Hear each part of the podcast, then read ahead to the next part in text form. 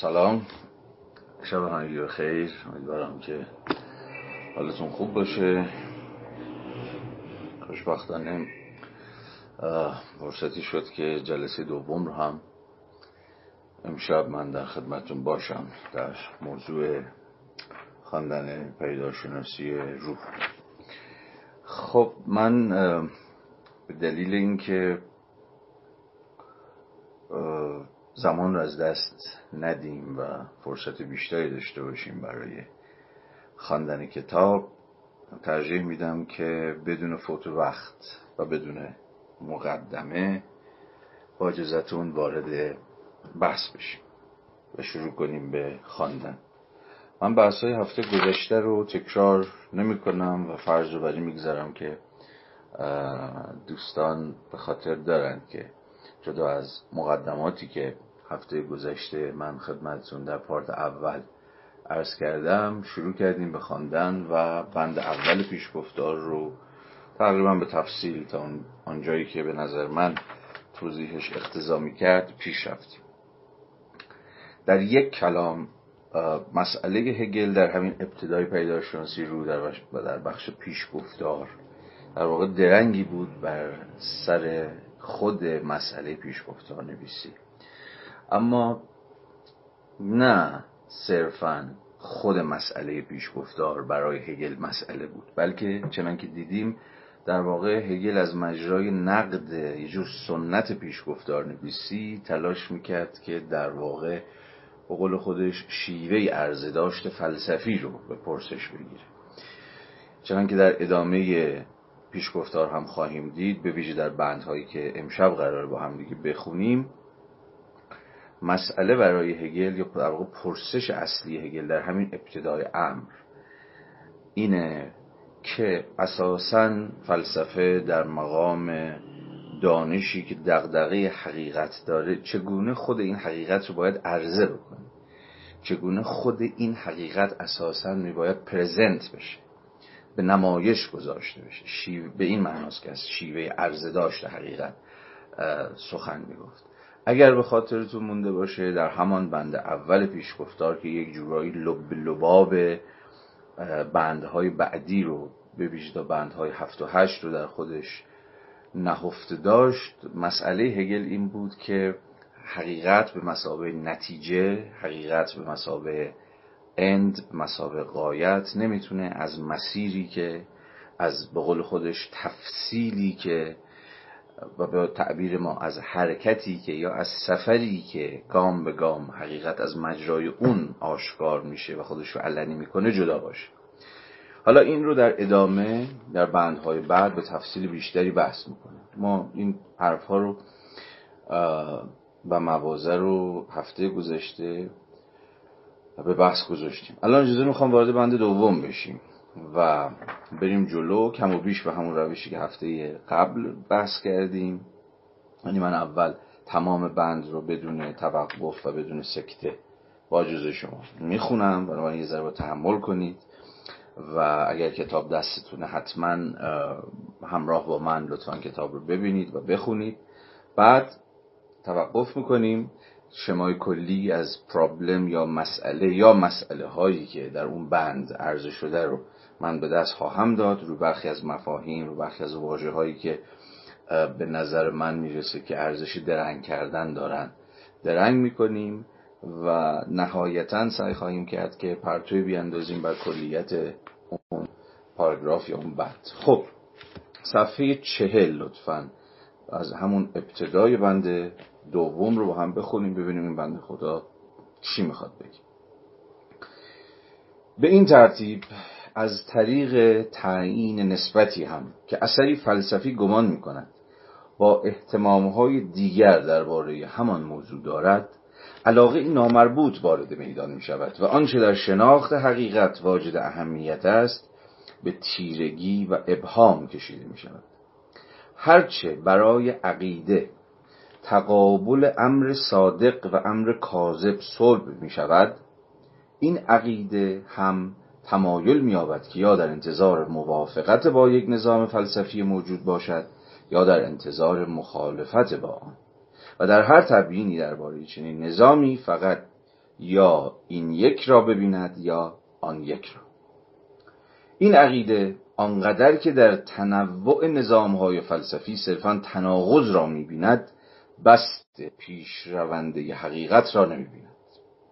کنچه در هنگام شکوفا شدن شکوفه ناپدید می شود و می توان گفت که آن قنچه به دست این شکوفه باطل می شود به همین نحو میوه شکوفه را یک هستی متعین کاذب گیاه اعلام می کند و آن میوه به منزله حقیقت این گیاه جای آن شکوفه را می‌گیرد.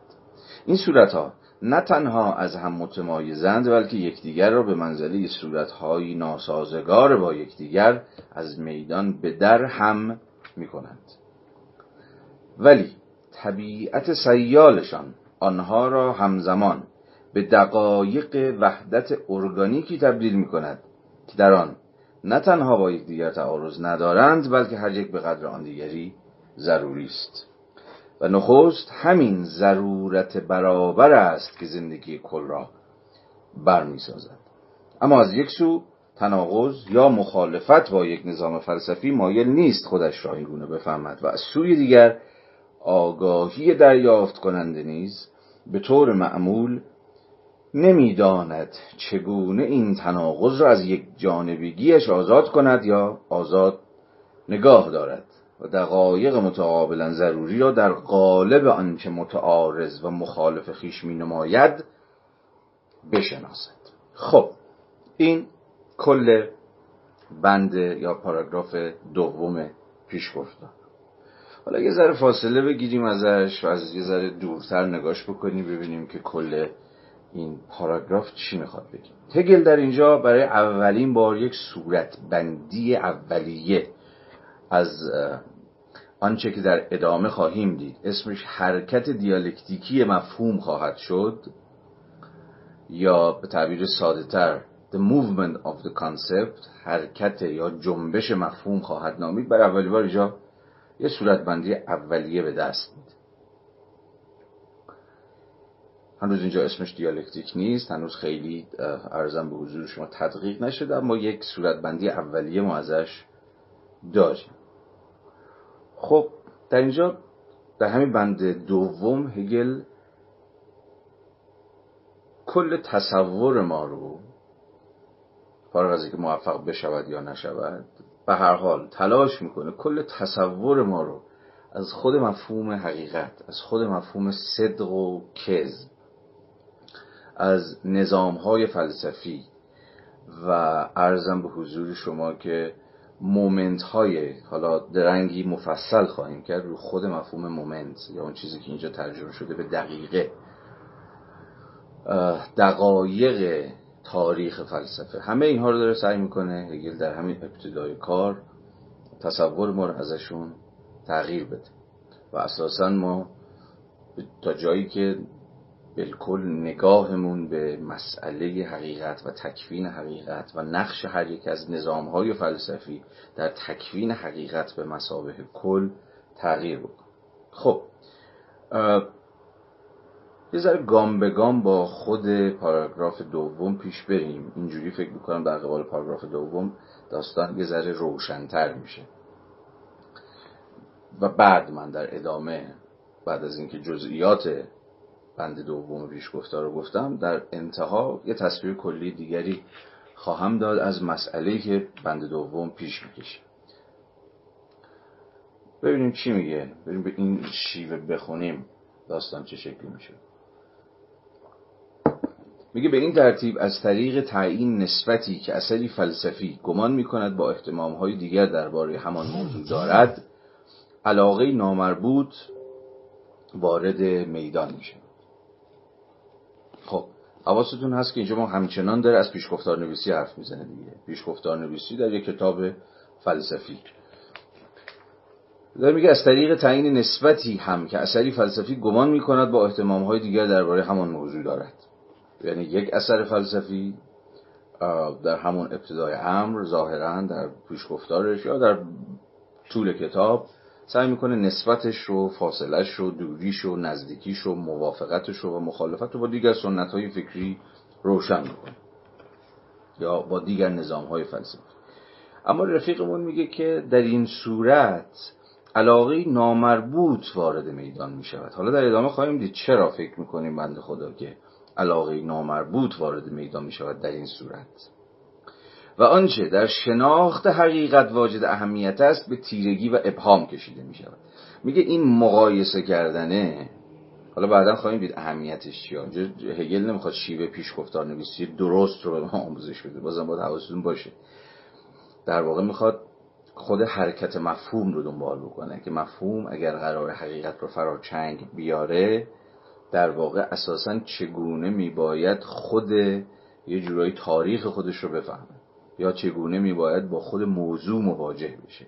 در واقع اینجا مسئله ما نوع و شیوه مواجهه با موضوع. یا به تعبیر بهتر نوع و شیوه مواجهه فلسفی با موضوع. میگه تا جایی که این شیوه برخورد و مواجهه با موضوع موضوع هر چی که می‌خواد باشه از رهگذر مقایسه کردن یا تعیین نسبت کردن یا فاصله گذاری کردن له یا علیه دیگر نظام های فلسفی باشه این راه به جایی نمی‌بره. حالا در ادامه خواهیم دید به این دلیل ساده که خود موضوع رو گم می‌کنه. کل مسئله رو تقلیل میده به چی؟ تعیین نسبت کردن با اینکه این درست میگه این غلط میگه این انقدر درست میگه اون اونقدر غلط میگه. یعنی خودشو درگیر درستی و غلطی می‌کنه. اما بعدا خواهیم دید تا دقایق دیگر که خود مفهوم درستی و غلطی این نظام فکری یا اون نظام فکری یا به تعبیر ذره فلسفی ترش صدق و کذب صادق بودن و کاذب بودن نظام های فلسفی ارزم به حضور شما که تا چه پایه به نظر هگل میباید اصلا فهممون ازش دگرگون باشه. هرچه برای عقیده تقابل امر صادق و امر کاذب صلب می شود. در همین یه جمله دو تا ارزم به حضور شما که مفهوم مهم است. یکی خود مفهوم عقیده است. Opinion. Opinion در واقع هم چیزی که اینجا به درستی عقیده ترجمه شده در واقع هنوز حقیقت نیست یا هنوز حقیقت رو فراچنگ نگرفت. خیلی نزدیک به مفهوم دکسای افلاتونی می‌دونید کل تلاش افلاتون این بود که دست کم بین دو شکل معرفت دو شکل نالج تمایز بذاره. یه شکل معرفت همون دکساست. همون اپینین اینجا. همون کامن سنس همون باورهای رایجی که وجود داره. که خب همه تلاش افلاتون یا به تعبیر شاید دقیقتر همه تلاش سقرات افلاتون اینه که از سطح دکسا فراتر بیاد. از سر باور از سطح باورهایی که ما راجع به چیزها داریم. یا فکر می‌کنیم که داریم. و عموما اینها رو حقیقت می‌گیریم یا عموما اینها رو بدیهی می‌گیریم. از سطح دکسا فراتر بیاد یعنی از مجرای جور پارادوکسا فراتر رفتن از دکسا از عقیده عام از کامن سنس از باورهای رایج یا هر ترجمه که شما براش میپسندید از مجرای فرا آمدن از دکسا به اتکای نشان دادن تناقضهای دکسا و همین هست که ما تعبیر پارادوکس رو که به کار می‌بریم که بعضا به تناقض نما یا چیزهای شبیه این ترجمهش می‌کنیم در واقع باید درون این سنت فهمیده بشه پارادوکس در واقع گفتاری است که با خودش یه جورایی در تناقض دیگه ها یعنی با خودش از در تناقض در میاد و به این اعتبار خودش خودش حل میده خودش خودش هدایت می‌کنه به سمت اینکه حرکت کنه و ارزم به حضور شما پیش بره تا بتونه بر تناقضهاش بر گیر و گرفتاریهاش بر نابسندگیهاش فائق بیاد. کار سقراط افلاطون تا حدی همینه. از مجرای تولید پارادوکس به معنی حالا پارا خط تیر دوکس یعنی فراتر رفتن از دکسا از مجرای نشان دادن تناقضها و نابسندگی های دکسا به سمت معرفتی گذر بکنه که ما اسمشو می‌ذاریم اپیستمه. یعنی یه خود یا خود حقیقت یه جور باوری که حالا دیگه زیر پاش محکمه. باوری نیست که به این اعتبار که همه دارنش یا همه فکر می‌کنن که این باور باور راستینی یا باور حقیقی تثبیت شده یا جا پاشو محکم کرده. بلکه حقیقتی است که هر چقدر هم که ممکنه دیگران بهش به دیده تردید بنگرن یا دست رد به سینش بزنن یا به این اعتبار که با باورهای ما هماهنگ نیست با سنت هماهنگ نیست با دین هماهنگ نیست با آنچه که دولت بگوید هماهنگ نیست با آنچه که همگان باور دارن هماهنگ نیست. دست رد به سینش بزنه ممکنه چنین چیزی باشه. اما اپیستمه روی پای خود ایستاده. در واقع حقیقتی است که حالا باید تو افلاتون به اتکای نظری مسل توضیحش داد ولی من الان باید اون بحث ها نمی‌خوام بشم. فقط می‌خوام بگم که خود این دوگان سازی معرفت یا برای معرفت دو وجه دو صورت دو شیوه قائل بودن دست کم از افلاتون به این سمت با ما هست. مثلا دوکسا و اپیستمه. اینجا هم هگل داره همین کار می‌کنه. در واقع میگه عقیده رایج یعنی همون در واقع باور عام همون اپینین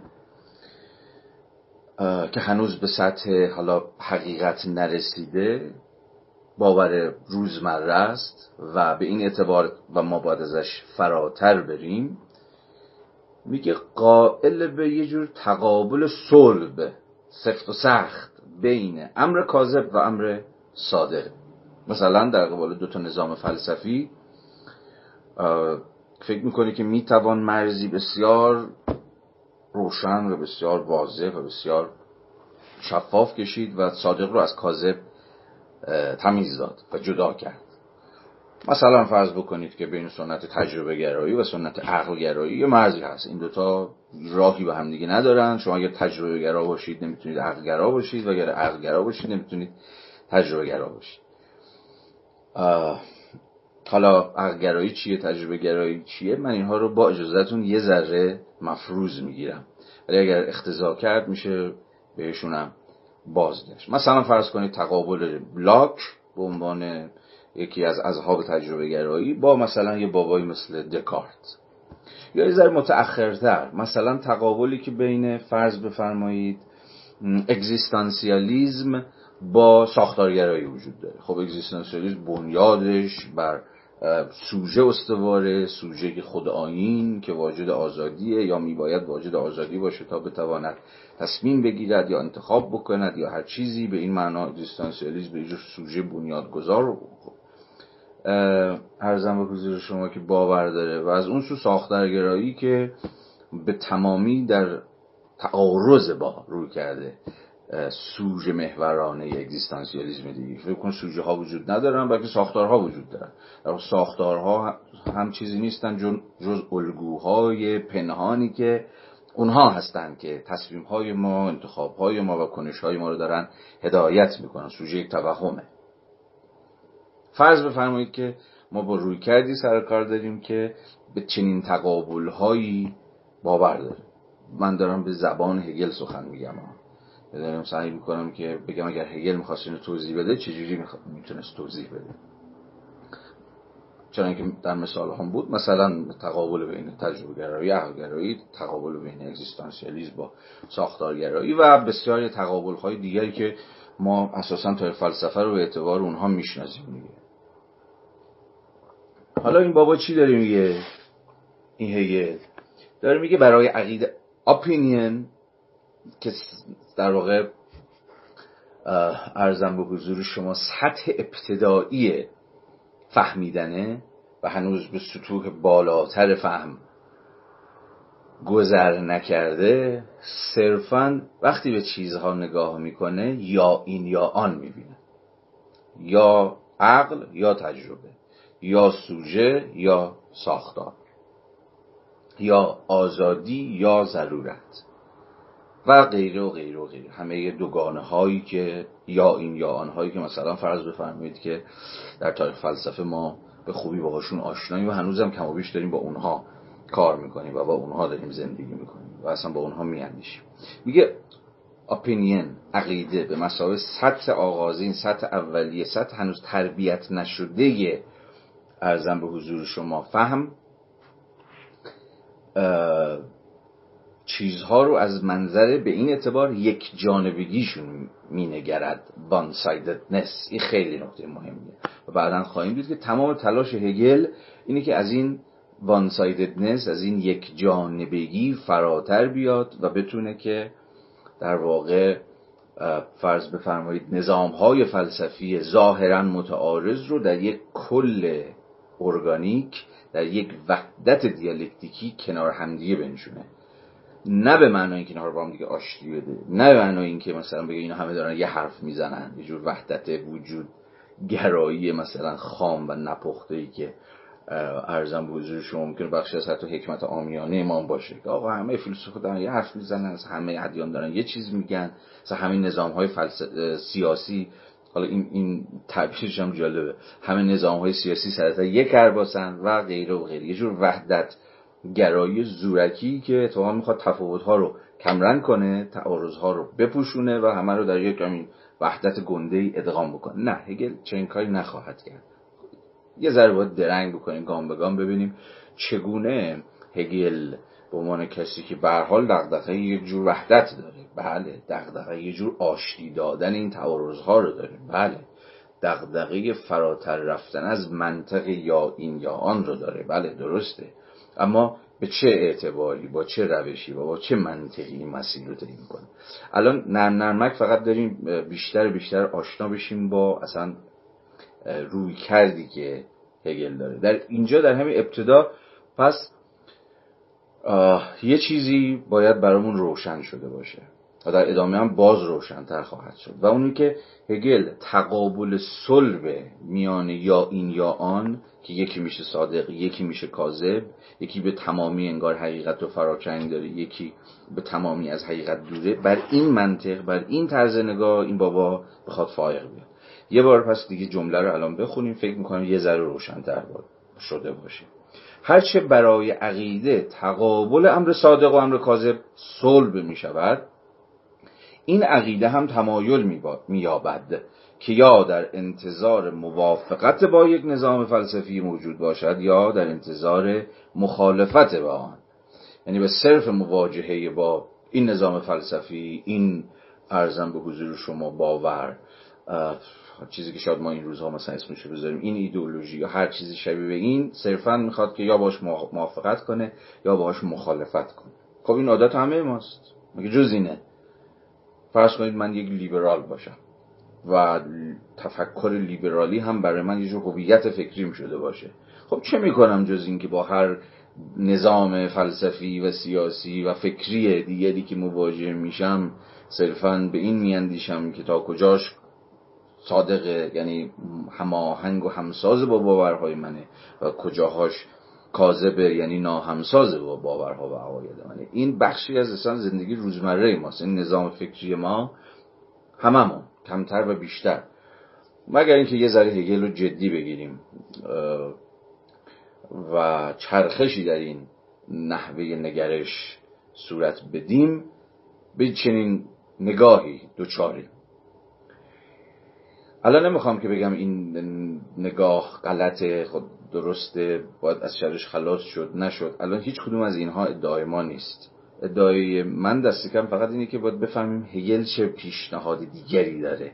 هگل چه در واقع ایستار دیگری رو می‌خواد پیشنهاد بده برای مواجه شدن با فرض بفرمایید نظام های فکری. همینجا پیداست که از این منطقه یا باید باش موافقت کنیم یا باید باش مخالفت کنیم می‌خواد فائق بیاد. یعنی بر همون منطقه یا این یا آن. و در هر تبیینی درباره چنین نظامی فقط یا این یک را می‌بیند یا آن یک را. خب پس این یه روی کرد بود دیگه نه؟ خیلی هم روی کرد رایجیه روی کرد معمولیه. کامن سنس ما عموما همین گونه به جهان نگاه می‌کنه و الان هم که احتمالا من دارم با شما سخن میگم خیلیاتون دارید سرتون رو میخارونید و میگید خب مگه جزئی ممکنه. نظام های فلسفی و حسابی مجموعه از گزاره ها یا صادقند یا کاذبند و خب من و هر کس دیگه اصلا کار فیلسوف هم اینه که یه ترازو بگیره دستش یه معیار بگیره دستش را بیفته و بگه این درست میگه اون غلط میگه. مگه مثلا سقراط چنین کاری نمی‌کرد؟ حالا در ادامه خواهیم دید که قضیه به این سادگی ها نیست. یه دست کم هگل می‌خواد پیشنهاد دیگری بده. حالا ادامه. این عقیده. آنقدر که در تنوع نظام های فلسفی صرفا تناقض می‌بیند. این علیه اون. نه؟ سوژه علیه ساختار. اگزیستانسیالیزم علیه ساختارگری تجربه گرایی علیه عقل گرایی مثلا مدرنیزم در برابر پست مدرنیزم مثلا سنت در برابر مدرنیته. و این دست تقابل های مفهومی که من در ذهن ما هست و فکر می‌کنیم بین اینها یه شکاف در عمیقیه که هیچ راهی هم به همدیگه ندارن این بابا میگه که این عقیده آنقدر که در تنوع نظام های فلسفی صرفا تناقض را می‌بیند بسته پیشرونده حقیقت را نمی‌بیند. و این در واقع پیشنهاد ایجابی هگله. که کل کتاب در واقع تلاشی است برای اینکه نشون بده چگونه تنوع نظام های فلسفی. البته این کار رو بیشتر در درس گفتارهای تاریخ فلسفهش می‌کنه. من یه تذکری بدم کتاب تاریخ فلسفهش رو که البته به فارسی ترجمه نشده است ببینید. خب هگل از پیشا یونانی ها شروع می‌کنه اینجا قل می‌خوره میاد میاد میاد تا می‌رسه به خودش. و تو اون تاریخ فلسفه که داره می‌نویسه در واقع مثل تاریخ فلسفه که ما امروز می‌شناسیم مثلا چه تاریخ فلسفه کاپلستون تاریخ فلسفه راتلج و تاریخ فلسفه های کلاسیکی که امروز خیلی از ما میخونیمش به عنوان تکست بوک که خب نظام ها روی فلسفی رو جا به جا توضیح میدن. تجربه گرایی چیه عقل گرایی چیه فلسفه قرون وسطا چیه فلسفه مدرن چیه دالیسم آلمانی چی چیه و غیره و غیره. و اونم نسبتی بین اینها نیستش. مثلا هر جلدی مثلا آخرین کتاب فل... تاریخ فلسفه که به فارسی ترجمه شده مثلا فرض کنید تاریخ فلسفه راتلج دیدید دیگه. اصولش 8 تا 9 تا حالا بیشتر کمتر. جلد هر جلد هم اختصاص داره مثلا به یک مکتبی یا به یک دوره تاریخی مثلا پیش سقراطیان مثلا فلسفه قرون وسطا مثلا ایدالیسم آلمانی مثلا نظریه انتقادی و غیره و غیره نه؟ و صرفا یک سیر گاه شمارانه ای برشون حاکمه. از پیش سقراطی ها شروع میشه گام به گام میاد مثلا به فلسفه قرن بیستم ختم میشه. هگل چنین تاریخ فلسفی ننوشته. تاریخ فلسفه مطابق با همین منطق سعی کرده بنویسه. به چه اعتبار؟ به این اعتبار که سعی کرده بگه ببین از پیشا سقراطیا تا خود من و خودش را هم قایت گرفته دیگه به یک معنای تلوس پایان آخر وقایت فلسفه گرفته. ولی مهم اینه که در این تاریخ فلسفه که نوشته به نوعی سعی کرده ما رو متقاعد بکنه. فارغ از اینکه ما متقاعد شدیم یا متقاعد نشدیم این بماند ولی تلاش خودش دارم میگم. سعی کرده ما رو متقاعد کنه که هر یک از این نظام های فلسفی یا فیگورهای فلسفی مثلا از پارمنیدس تا عرضم به حضور شما که دکارت از دکارت تا اسپینوزا از اسپینوزا تا کانت از کانت تا شلینگ از شلینگ تا خودش و خب بینم کلی فیلسوف دیگه همه اینها moment هایی moment دقایقی و گفتم که من راجع به مفهوم moment که بسیار مفهوم مهم هگلی هست امروز با شما در حین خواندن همین بند دوم بحث خواهم کرد. همه اینها مومنت هایی دقایقی از یک کل ارگانیک از یک وحدت دیالکتیکی هر کدوم از اینا یه دقیقا در ارزم به حضور شما معیت همدیگه هر کدوم سهمی در آشکارگی حقیقت در لحظه نهاییش که هگل میگه منم ایفا کردن.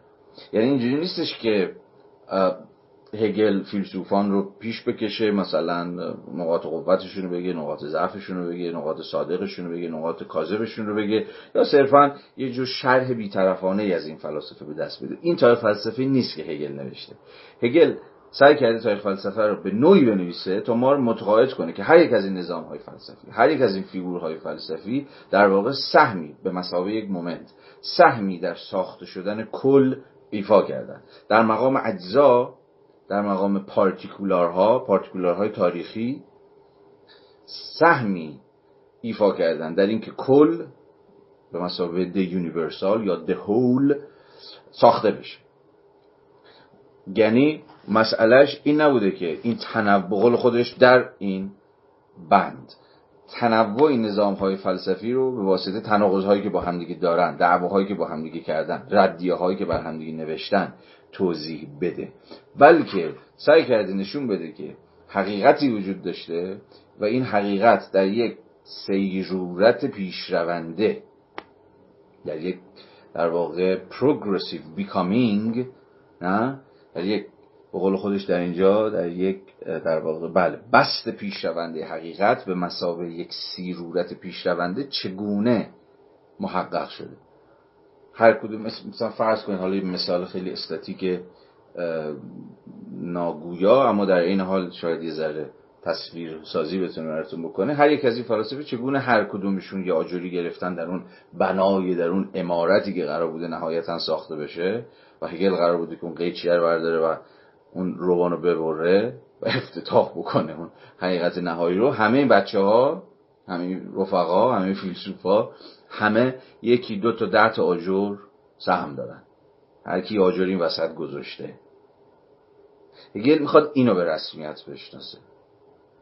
ادای سهم نظام های فلسفی در تکوین قایی حقیقت به مسابه کل رو می‌خواد به رسمیت بشناسه. تو تاریخ چیزش هم همین کار می‌کنه. مذارت می‌خوام. توی فلسفه تاریخش هم کار می‌کنه که هفته پیش اشاره خیلی ریزی کردم اونجا که داشتم از تعین جغرافیایی روح حرف می‌زدن یا تعین جغرافیایی حقیقت. این گفتم روح جغرافی هم داره از میری جاهایی. اونجا هم که ایران بعد یونان بعد روم و بعد جهان مسیحی جرمنیه اینها هم همه مومنت هایی که روح ازشون عبور می‌کنه یا حقیقت از مجرای اونها نرم نرمک داره ساخته میشه. به این معنا در اون حقیقت نهایی که ساخته شده مثلا به زعم آقای هگل ما هم سهمی داشتیم. ما ایرانیان هم سهمی داشتیم. گرچه امروز شاید نتونیم خودمون رو باز بشناسیم در این حقیقتی که به زعم این بابا محقق شده. در مثلا فاصله تاریخی که با اون لحظه آغاز پیدا کردیم. ولی هگل میگه سهم شما محفوظه. شما سهم ایفا کردید اما همینجا خب هزار یک بحث پیش میاد دیگه. مثلا در همین فلسفه تاریخش بابا مثلا میگه آفریقا سهمی نداشته. مثلا آفریقا بیرون تاریخ مثلا. یا چین یا هند. اینا رو میندازه بیرون دیگه. اینها انگار بدون سهم اینها سهمی نتوانستند ادا کنند یا حتی آمریکا. میگه آمریکا جامعه آینده است.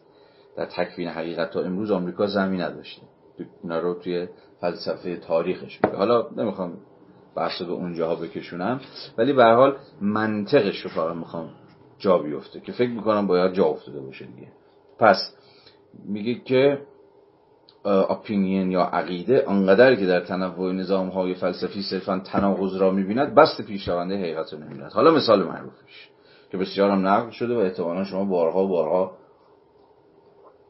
اینجا اونجا باید شنیده باشید این مثال رو. یه مثال مثالی از تاریخ طبیعی می‌زنه. از در واقع قنچه ای که قراره که گل بده و گلی که قرار میوه بشه. میگه ببین این حرکت این حرکت از قنچه که صورتش تغییر می‌کنه به شکوفه تبدیل میشه و شکوفه ای که صورتش فرمش در واقع تغییر می‌کنه تا به میوه تبدیل بشه. این همه صورت های متفاوتن نه؟ تنوع فرم ها هستند که در عین حال خود محتوا رو چون صورت همواره محتوایی رو در, در بر گرفته دیگه. به محتوا یا موضوع اینا همه مفاهیمی که هگل معادل هم به کار می‌بره. در این کتاب هر کجا دیدید از موضوع حرف می‌زنه منظور محتواست. هر کجا موضوعی باشه یا محتوایی در کار باشه باید فرمهایی شکلهایی صورتهایی هم متناسب با اون محتوا در کار باشه دیگه. نه محتوا در هگل ثابته و نه فرم. فرم ها دگرگون میشن. مثل همین مثالی که داشتیم از قنچه و نمی‌دونم شکوفه و بعدم. میوه می‌زدیم. صورت ها دگرگون میشن و متناسب با تغییر صورت خود محتوام داره دگرگون میشه. خود موضوع هم ارزم به حضور شما از مجرایی که شکل صورت فرم دیگری داره پیدا می‌کنه داره دگردیسیده میشه. برای این فرم محتوا به این معنا در اون حرکت دیالکتیکی که هگل بهش باور داره با همدیگه دارن. ارزم به حضور شما که با همدیگه دارن تغییر می‌کنن. یا به تعبیر دیگه ای ذات اسنس باز با این مفاهیم بیشتر در ادامه آشنا خواهیم شد. ذات میباید فعلیت پیدا بکن. هر چیزی به مسابقه یک ذات من شما همون میوه در واقع همون دانهه به مسابقه ذات نهایتا باید فعلیت پیدا کنه. یعنی از خودش بیاد بیرون خودش رو آشکار کنه خودش رو شکوفا بکنه. یه مسیری رو اختضا می‌کنه. یعنی حرکت از اسنس به اکچوالیتی این حرکت کل فلسفه هگل می‌تونه توضیح بده. همه تلاش این رفیق ما اینه که توضیح بده چجوری یه ذاتی که در گام اول ظاهرا مکنونه ظاهرا نهفته است از مجرای جور حرکت از مجرای جور جنبش از مجرای یک جور در واقع سیرورت دیالکتیکی ارزم به حضور شما که صورتهای متفاوتی به خودش می‌گیره و متناسبه و ملازمه و به موازات تغییر صورت محتوای خودش رو هم دگرگون می‌کنه و ارزم به حضور شما آخر الامر میباید که فعلیت پیدا بکنه. حالا به اینها همه باز خواهیم گشت. حالا مثالش رو ببینید. میگه غنچه در هنگام شکوفا شدن شکوفه ناپدید می‌شود. غنچه moment moment ها دقیقه ها رو نباید به مثابه لحظه های جدا از هم فرض کرد. هر moment ی در پیوندش با کله که معنا داره. مثلا همون تو بحث تاریخ عرضم به حضور شما فلسفه هر فیگور فلسفی پارمنیدسی ارسطویی هیومی دکارتی اسپینوزایی هر کدوم از اینها moment دقیقه. اما دقیقه درون یک کل. دقیقه ها به هم تبدیل میشن یا به تعبیر بهتر تبدیل میشن کلمه خوبی نیست. به همدیگه گذار می‌کنن. transition to دارن. یعنی گذار به. و در نهایت هر یک از این مومنت ها به مسابه دقایق پیش ای که به همدیگه گذر می‌کنند قراره که در ساختن اون کل سهمی ایفا کنند اگر مجاز باشم از این مثال استفاده کنم یه چیزی شبیه دو امدادی میمونه. یکی شروع می‌کنه به دویدن و اون چوبه رو هر چی که دستشه رو میده دست ارزم به حضور شما که نفر بعدی و نفر بعدی و نفر بعدی. اون کسی که نهایتا از خط رد میشه که هگل امتیاز برای خودش قائله و میگه منم که آخر تونستم از خط رد شم این به یه معنا پروسه حالا اگه کل این رو پروسه آشکارگی حقیقت بگیریم درست امتیاز عبور از خط نهایی به عنوان نفر اول به مثلا این امتیازش به آقای هگل می‌رسه یا به هر حال به اون نفر آخری می‌رسه که اون چوبه رو در اختیار داره. ولی نمیشه سهم تعیین کننده دیگران رو در لحظه نهایی ندید. این یه پروسه بوده. هر کسی گام خودشو برداشته سهم خودشو ایفا کرده. حالا هر چقدر که زورش رسیده هر چقدر که تونسته تونتر بدوه. حالا در مثال ما. گرچه برای هگل اینجوری که همه دونده ها یک اندازه بدوهن یا با یک سرعت بدوهن. یا فاصله خیلی فاصله زیادی رو دویدن یه دیگه تندتر دویدن یه کنتر دویدن. هر زنبوز خیلی زمین خوردن. خیلی زخمی شدن خیلی لک و لک کردن. ولی به هر حال ولی به هر حال نذاشتن این چوبه به یه تعبیری بیفته و به این اعتبار سهم خودشون رو ادا کردن. برگردیم به مثال قنچه. قنچه در هنگام شکوفا شدن شکوفه ناپدید می شود و می توان گفت که آنچه قنچه به دست و می توان گفت که آن یعنی قنچه به دست شکوفه باطل می شود میگه یه نگاه اینه و نگاه پر بیراهی هم نیست. وقتی شکوفه از راه می‌رسه قنچه رو به تعبیر فلسفی و هگلی بخوام بگیم نفی می‌کنه یا اینجا میگه باطل می‌کنه. نگیت می‌کنه نه؟ اما باید حواسمون باشه. نفی هگلی فیگور در واقع فیگوری مثل هگل رو اساسا به عنوان فیلسوف امر منفی می‌شناسن دیگه. شاید شنیده باشید. فیلسوف نگیشن. اما نگیشن به چه معنا؟ اینجا خیلی مهمه. همینجا باید نفی هگلی رو بفهمید. اینا چیزهایی است که فکر می‌کنم خیلی از شماها بهتر از من بهش مسلطی نفی هگلی دقیقا مثل نفی ارزم به حضور شما. قنچه است به دست شکوفه. قنچه خانوم و شکوفه خانوم در واقع اینا هم دیگه نفی می‌کنن. در واقع شکوفه است که قنچه رو نفی می‌کنه. اما چه نفی؟ این نفی همون چیزیه که تو هگل ما ازش به آفبونگ می‌شناسیم دیگه یا به آفبونگ تعبیر می‌کنیم نه؟ آفبونگ چیه؟ زیاد تکرار شده در سنت هگل. نوع خاصی از نفی یعنی نفی نیست که آنچه را که نفی کرده است نابود کنه. اون چیزی نیست که آنچه را که نفی می‌کنه به خاک سیاه بنشونه از هستی ساقدش بکنه. آفبونگ به معنای آلمانی کلمش نگیشن انگلیسی به معنای هگیلی کلمه نفی است که در عین حال آنچه را که نفی کرده است را نگه میداره. دست کم سویه های چیزهایی از اون چیزی رو که نفی کرده در خودش نگه میداره. و در عین حال اون چیزی رو که همزمان نفی کرده و نگه داشته به سطح بالاتری ارتقا میده. بنابراین دیالکتیک یا نفی دیالکتیکی نفی است که سیرورتی پیشرونده داره.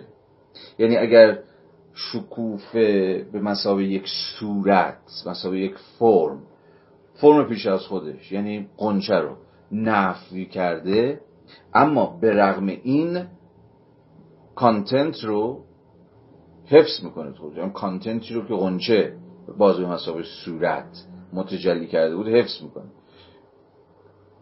این با شهود ما هم با شهود تجربه روزمره ما هم جوره دیگه. اگه قنچه گل بده یا ما نمیگیم که ای مثلا قنچه پرپر شد یا قنچه رفت. متوجهیم که این یه دگردیسی فرمیه یه دگردیسی سوریه که خود محتوا داره از مجرد این دگردیسی رشد می‌کنه. به یک معنای قنچه هنوز هست در شکوفه نه؟ پایداره. نگه داشته شده به یه تعبیری. اما ارتقا پیدا کرده. چرا؟ چون خود محتوا داره گام به گام به سمت فعلیت خودش یا اون ذاتی که دقیقه پیش گفتم. ذات داره نرم نرمک خودش رو فعلیت میبخشه چیزی این وسط به یک معنا حذف نشده. به یک معنا. نابود نشده. بلکه ارتقا پیدا کرده. پس آفبونگ به معنای هگلی کلمه ارزم به حضور شما همزمان سه تا چیز دیگه. هم نفیه هم حفظ کردنه هم نگه داشتنه و هم در این حال ارتقا دادن و ارزم به حضور شما پیش بردن. به این معنا شاید بتوان آفربونگ هگلی رو رفع به فارسی ترجمه کرد. و البته من پیشنهادم چون قبل از اینکه پیشنهاد خودم بگم رفع یه جورایی هر ستای اینا رو داره دیگه نداره؟ رفع کردن یک چیز خیلی وقتا با که رفعش می‌کنی برطرفش می‌کنی نفتش می‌کنی کنارش می‌گذاری. و چیزی که رفع میشه در عین حال انگار یه چیزایی ازش حفظ میشه دیگه. مثلا شما یه خطایی رو رفع می‌کنید چون هر مومنتی نسبت به مومنت قبل از خودش به نوعی خطاست. امر کاذب نیست خطاست. این رو در ادامه هگل بویژه در مقدمه نه پیش گفتارا. در مقدمه به این داستان برمیگرده که میگه اصلا به یک تعبیری پیدارشناسی روح تاریخ خطاهایی است که خود روح در حین فرایند شناخت گرفتارشون شده. ولی این خطاها ضروری بودن باید این اشتباهات اتفاق میافتاد این خطا مثلا جور نابسندگی یه جور گمراهی یا چیزهای شیبه و از مجال رفع این خطاها گام به گام رو چش و گوشش باستر و باستر و باستر شد تا آخر امر دیگه به جور بلوغ قرار برسه و دیگه از این خطاها بر این خطاها فائق بیاد. حالا جدا از اون که در ادامه جلسات آتی بهش خواهیم رسید. چیزی که داشتم می‌گفتم این بود که رفع به مسابقه معادلی که بعضی وقتا برای آفوبونگ هگلی می‌گذارن به نوعی هم اون نفی رو در خودش داره هم اون حفظ کردنه رو در خودش داره و هم به نوعی اون بالا رفتنه رو یا پیش رفتنه رو داره دیگه رفع. یعنی که مثلا برای همینه که من پیشنهادم چیزه؟ ارزم به حضور شما که بعضی وقتا سری مفاهیم ظاهرا مثلا با چیز ادا هم میشه انگار توضیح داد. الان با حرکتی که کردم نمی‌دونم چیزی تونستم توضیح بدم رفت یا نه. حالا بگذاریم. من ترجیح هم اینه که آفبون رو به ترفی ترجمه بکنم. و به این معنا ترفیع شاید باز حتی از رفع گویاتر باشه. هر سه اینها رو بیشتر در خودش داشته باشه. کسی که ترفیع پیدا می‌کنه یا چیزی که ترفیع پیدا می‌کنه طبعا بلا فاصله تو ذهنمون moment ها شکل می‌گیره نه؟ مثلا اصلا فرض کنید که بنده ترفیع پیدا اصلا این شخص رو در نظر بگیرید. کسی که ترفیع پیدا می‌کنه یعنی از یه moment میاد یه moment دیگه. یعنی مثلا کارمنده مثلا میشه عرضم به حضور شما کارشناس میشه سرپرست میشه مدیر چه می‌دونم هر چی میشه.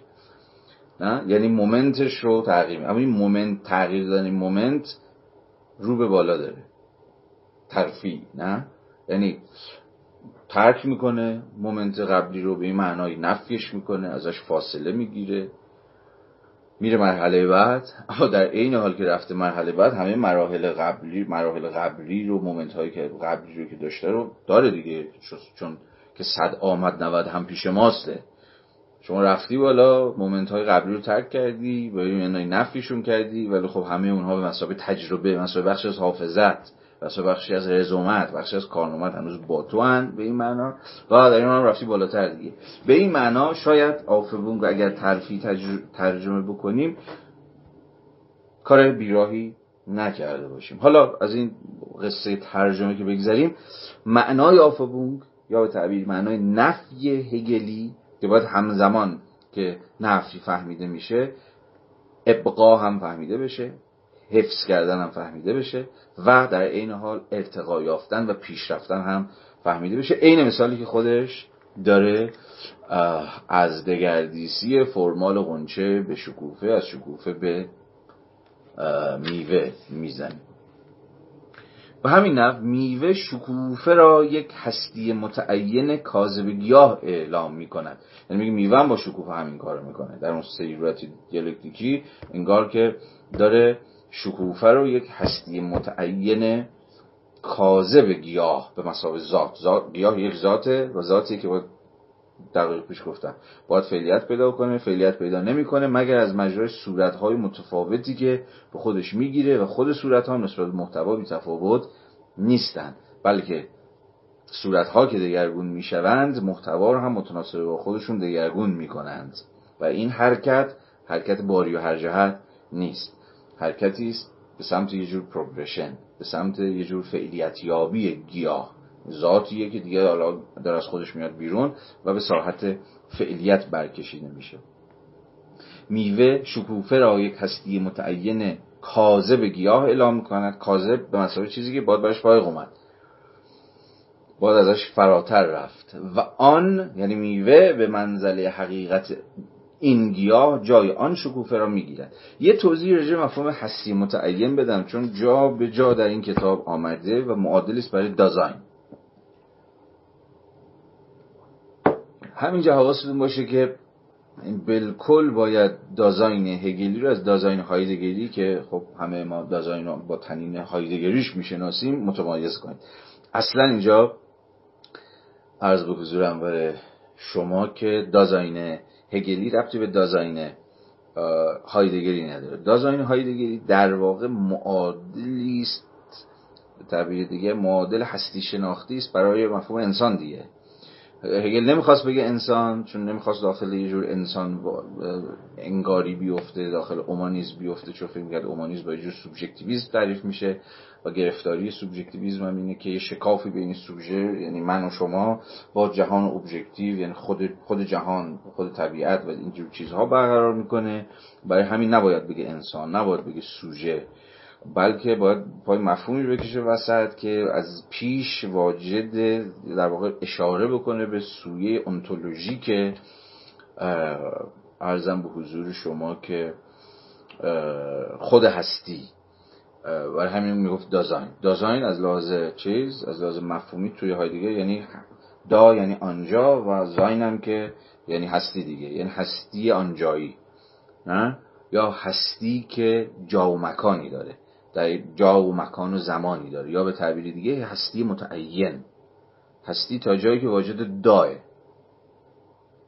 هستی متعینه. که در هایدگر ارزم به حضور شما که یه جورای همون انسان میشه. ارزم به حضور شما. حالا خیلی تو های دیگه قصه و اینها زیاده. چرا این کار می‌کنی که یه ذره توضیح دادم. و قصه های دیگه که بماند اگر مایل بودید حالا برید سراغش. ولی برای هگل دازاین برای او هم دازاین یعنی هستی متعین یعنی هستی که واجد یه چیزیه واجد یه تعینیه و هر هستی که واجد یک تعینی یعنی یک چیز دیگه. می‌تونید بهش اشاره بکنید. متعین بودن هستی یعنی چی؟ یعنی سری ویژگی ها داره. هستی نامتعین یعنی هستی که نمی‌شود به مسابه این به مسابه آن بهش اشاره کرد دیگه. چون متعین نیست چون مرزی نداره چون ویژگی نداره چون ممیزه ای نداره. به این اعتبار همه آنها آن چیزهایی که تو ذهن ما چیزند برای در واقع جور هستی متعین دارن. یعنی مرزشون مشخص. یعنی دست یک کیفیتی دارن و مثلا بعدی دارن. یا به زبان فلسفه امتدادی دارن. یعنی فضای اشغال می‌کنن. نه؟ واجد دو تا صفت دیگه کیفیت و امتداد. کیفیت یعنی ویژگی. ویژگی دارن مثلا سفیدن مثلا نمی‌دونم سنگینن سبکن. ارزم به حضور شما که و چیزهای شبیه به این. و دوم واجد امتدادن یعنی فضا اشغال می‌کنن یعنی اینجا هستن یا آنجا هستن. برای هگل به این اعتبار دازاین انسان فقط نیست. هر چیزی دازاینه اما یه نکته خیلی مهمه و اون که باید حواسون باشه به انتولوژی هگل به هستی شناسی هگل دازاین به مسابه هستی متعین که همه جا مترجمان ما هستی متعین گذاشتن به یاد دازاین میفتید و هستی متعین رو هم یا تعین هستی رو هم دقیقا به مسابه ارزم به شما چیزهایی بفهمید به واجد مرز مشخصی هن واجد ویژگی های مشخصی هن و می‌توان به آنها به مسابه این یا آن اشاره کرد. این میز آنجاست. آن انسان آمد. اینا همه اشاره به چیزها هستند و اونجایی که صرفا واجد دازاینن. صرفا واجد یه هستی متعینه اما هستی, هستی متعین چیزها صرفا باز مرحله اول هستی شناسیشون. هستی انتولوژی هگلی یک انتولوژی دینامیکی. یعنی چی؟ یعنی هستی حرکت می‌کنه هستی ثابت نیست. و به این معنا چیزها هم قرار نیست که ثابت باشن. به این معنا چیزها به مثابه ذاتها یا شاید به تعبیر دقیقتر چیزها به مثابه جوهرها حالا باز در ادامه مفهوم جوهر substance مفهوم ذات essence به همه اینها باز خواهیم داشت ولی چیزها به مثابه واجد جوهریان یا واجد یه هسته سختیان اما این هسته سخت قرار نیست سخت باقی بمونه. صلب نیست. قرار حرکت بکنه. قرار سیرورت پیدا بکنه. قرار دگرگون بشه. یعنی دازاین فقط دازاین نیست. هستی متعین سطح اولیه هستی چیزه. بعد این هستی متعین قرار در گام های بعد تعین های دیگری به خودش بگیره. متعین تر بشه. در واقع سه تا سطح به تعبیری جوهر در فلسفه هگل داره. دازاین existence و actuality اینا هر کدوم moment های هر چیزی هن. در سطح اول هستی متعینن صرفا. فرض کنید من یک انسان. مثلا آن انسان آمد. من در در بیام تو و صرفا توجه شما به وجه Dasein ی من که جلب میشه وجه هستی متعین من که جلب میشه عرضم به حضور شما که سطح اولیه است. اما Dasein در گام بعد در واقع modality ش عوض میشه. modality یعنی وجه دیگه نه؟ همه اینها این سه تا Dasein existence وجود. یا برخی ترجمهش بکنم existence و برون خویشی که ترجمه خوبیه چون هستی متعین در مرحله بعد باید existence پیدا کنه. یعنی از خودش بیاد بیرون برون ایستا بشه و در مرحله بعد actualize بشه. یعنی همه نهفتگی های خودش رو آشکار بکنه. یا عرضم به حضور شما نهفتگی های خودش رو فعلیت ببخشه. این سه تا مثلا سه تا moment عرضم به حضور شما که در واقع سه تا modality هست سه, سه وجه هستی یک چیزن. قرار اینه که این حرکت باز همون حرکت progressive باشه. هر کجا که بریم به هر زبانی که حرف بزنیم تا جایی که با هگل سر کار داریم هی این پروگرشن این پیشروی وجود داره. وجوه همون مدالیتی های ارزم به حضور شما چیزها یا جوهرها این به یک تعبیر هم ارز همدیگه نیستند. به هر دو معنای هم ارز یعنی هم هم ردیف هم دیگه نیستن هم هم هم ارزش هم دیگه نیستن. هستی متعین سطح اول سطح آغازین مثلا زندگی من در مقام یک انسانه. ولی من در مقام یک انسان واجد هستی متعین که میشه به مثابه این به من اشاره کرد این آدم. در گام بعد exist واجد existence هم یا قراره که به سطح existence برسم به سطح وجود برسم. یا به تعبیر دقیقتر و ترجمه دقیقتر به سطح برون خویشی برسم. یعنی این هستی متعین من واجد ویژگی های متعین تری بشه. محتوای من واجد قنای بیشتری بشه. نه؟ به این معنا انزمامی تر بشم. از سطح نهفتگی هر انسانی یه سری نهفتگی ها داره دیگه یه سری بلقوگی ها داره دیگه نه؟ تو سطح اگزیستنس در سطح برونخیشی این ارزم به حضور شما بلقوگی ها این نهفتگی ها میباید که خودش رو یعنی برون خودش رو برون خیشانه آشکار بکنه. اونجاست که من دیگه فقط در ذهن شما یا ذهن این و اون فقط این انسان یا آن انسان نیستم متمایزتر میشم. واسطه ویژگی هایی که دارم و وجوه متمایزی که دارم توانایی هایی که دارم قدرت هایی که دارم. انگار دارم تو ذهن شما به همین معنا کانکریت تر میشم ملموس تر و واقعی تر صرفا یه هستی متعینی که با هستی متعین های دیگه هیچ مرز شاید نه که هیچ مرزی ولی مرز خیلی روشنی نداره دارم چیزتر میشم دارم متفاوت تر میشم. خود این حرکت پروگرشن در واقع حرکت متفاوت تر شدن هم هست. یعنی از یه انسانی که مثل بقیه انسان ها دواش اون وجوه متمایز خودم رو هم آشکار می‌کنم در سطح اگزیستنس. از خودم بیرون میام. من برون واجد برون خویشی میشم و در نهایت قراره که actualize بشم فعلیت پیدا بکنم. فعلیت اون مرحله است که دیگه هر آنچه که من به مثابه یک انسان هر آن چیزی که من به مثابه انسان در سطح نهفته دارم رو از مجرای یه جور عرضم به حضور شما activity actuality فعلیت یابی از مجرای activity ه که می‌تونه خودش رو فعلیت ببخشه دیگه. چه ترجمه انگلیسیش هست تو فارسیش هم هست. فعلیت از فعل میاد دیگه. از, از, از, از, از و, و فعل یعنی چی؟ فعلیت یافتن فعلیت یافتن از مجرای خود فعل. من در مقام یک انسان از مجرای کنش هایی که ازم سر می‌زنه از مجرای ارزم به حضور شما افعالمه که خودم رو فعلیت میبخشم و به تمامی خودم رو شکوفا می‌کنم و به تمامی خودم رو آشکار می‌کنم. کل زندگی تو ذهن هگل کل زندگی این روند است.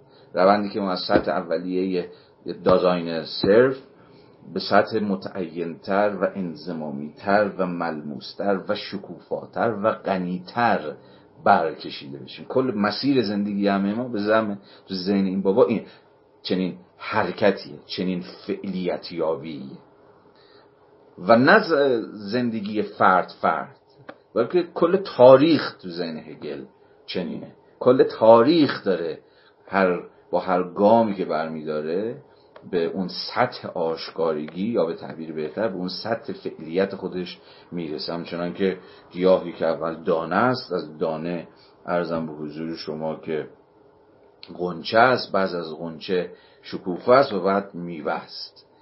چنان که این, این حرکت دیالکتیکی رو هگل در همه سطوح دنبال می‌کنه.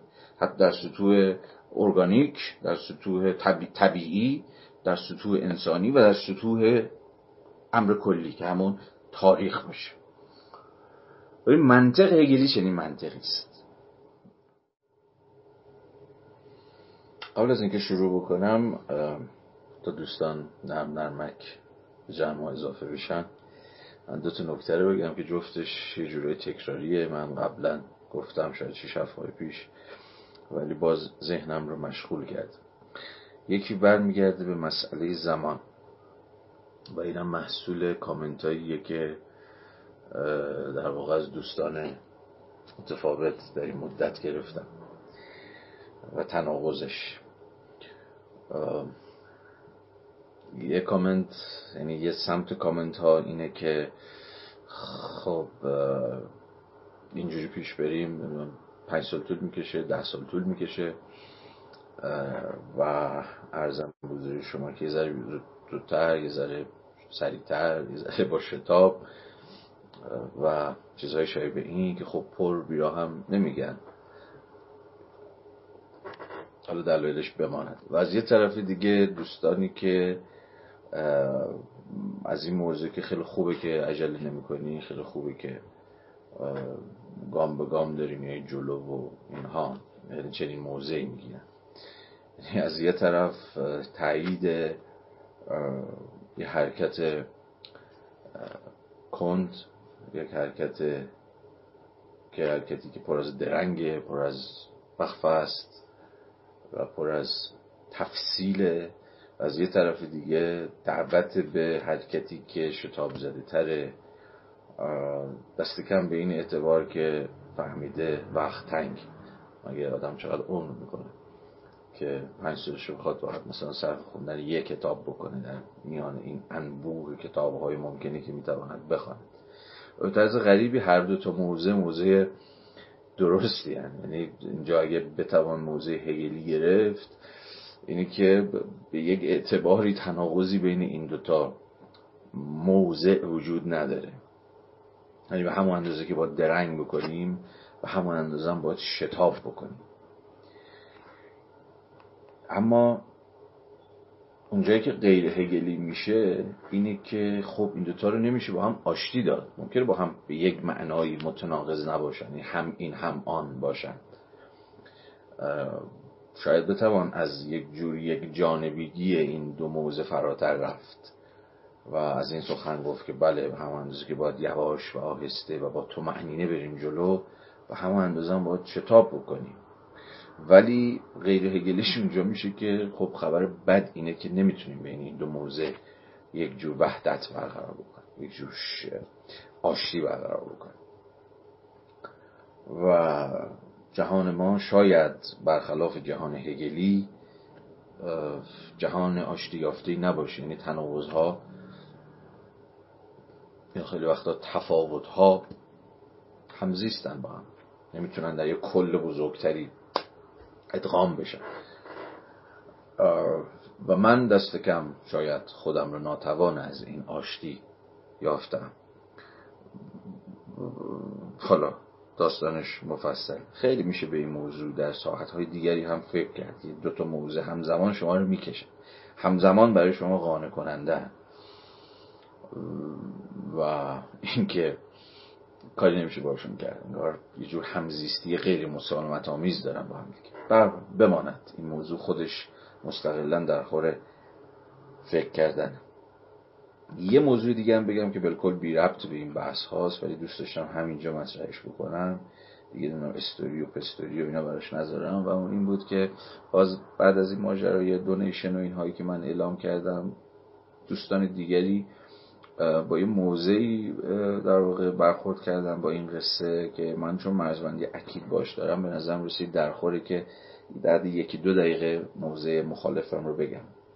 پیشنهاد این دوستان و موضع این دوستان این بود که آقا شده برای هر جلسه یه ده تومن 20 تومن بگیری در براش هزینه ای در نظر بگیری این کار بکن چون الان ملت عادت کردن که برای هر چیزی که پول بدن براش براشون ارزشمند میشه و حاضر مثلا براش وقت بذارن یا جدیتی به خرج بدن یا هر چیزی. شبیه وقتی یه چیزی چیز نداره مثلا هزینه ای نداره یا هزینه ثابتی نداره یا مشخصی نداره. تا موکولش کردی مثلا به هر شخص این خود به خود یعنی موضوع جدی نیست. این خود به خود یعنی باری به هر جهت بودن. این خود به خود یعنی اگه حال کرد بیاد حال کرد نیاد و چیزهایی از این است خب من می‌تونم بفهمم که جاهایی که به هر حال شما یه چیزی پول می‌دید خلاصه بعد نگران پولتونم باشه احتمالا میایید و زورکی هم شده یه چیزی رو حالا یا مصرف می‌کنید یا ادامهش می‌دید یا هر چیزی شبیه. ولی من شخصا چنین چیزی رو نمیپسندم. یعنی فکر می‌کنم اگر جدیتی باشه که مکوله به اون سمت ماجراست این سمت مخاطبان یا چی باید اسمشون رو بذارم. اگه جدیتی باشه باید جدیتی باشد از خود برایند به معنای ایمننت. و من دست کم خوش ندارم که این جدیت یه جور جدیت باسوهی باشه به اعتبار مثلا اینکه چون پول دادیم مثلا فلان. نه. اگر جدیتی هست که خوشا به حال هر کسی و اگر جدیتی نیست بازم اون برمیگرد به هر کسی. من نه قادرم نه دوست دارم که جدیت تولید بکنم. تنها کاری که می‌تونم بکنم و تنها کاری که دوست دارم با جدیت دنبال بکنم که خودم جدی باشم. یعنی تا جایی که شدنیست من این کلاس ها رو تا جایی که دوانم تا جایی که عقلم سوادم فهمم انرژیم و شورم اجازه بده این کلاس ها تا آخرین روزی که برگزار بشود از جدیت نخواهد افتاد. یعنی این تزمین هم کلمه قشنگی نیست. قول. این قولی که قولی هست که می‌تونم در درجه اول به خودم و در درجه دوم به شما بدم. که این کلاس ها با پول بدون پول با هر کوفت دیگه ای همچنان جدیت خودش رو حفظ می‌کنه و امیدوارم که این جدیت ها ناشی از جدیت خود زندگی باشه.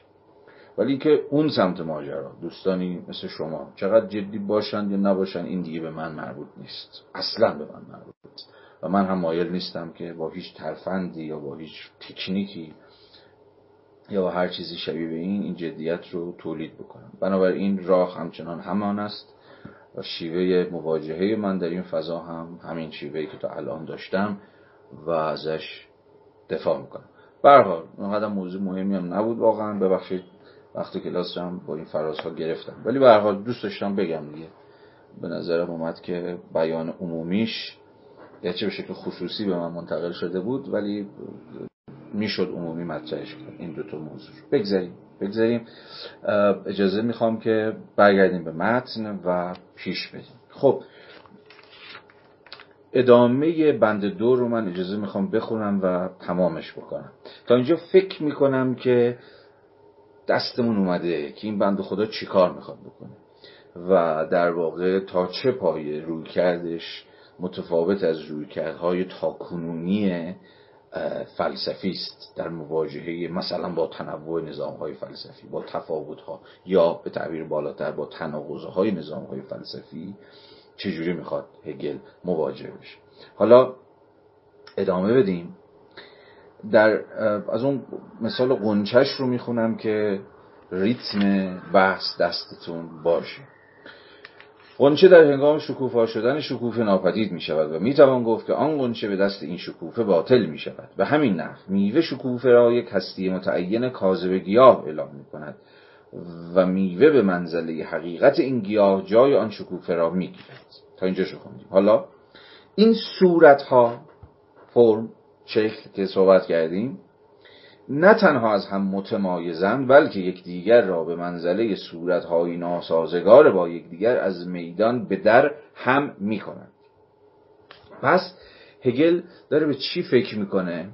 هگل به تفاوتی که در عین حال تناقض هم هست. این خیلی نکته مهمیه. رابطه بیاید به رابطه فکر کنید رابطه دو تا چیز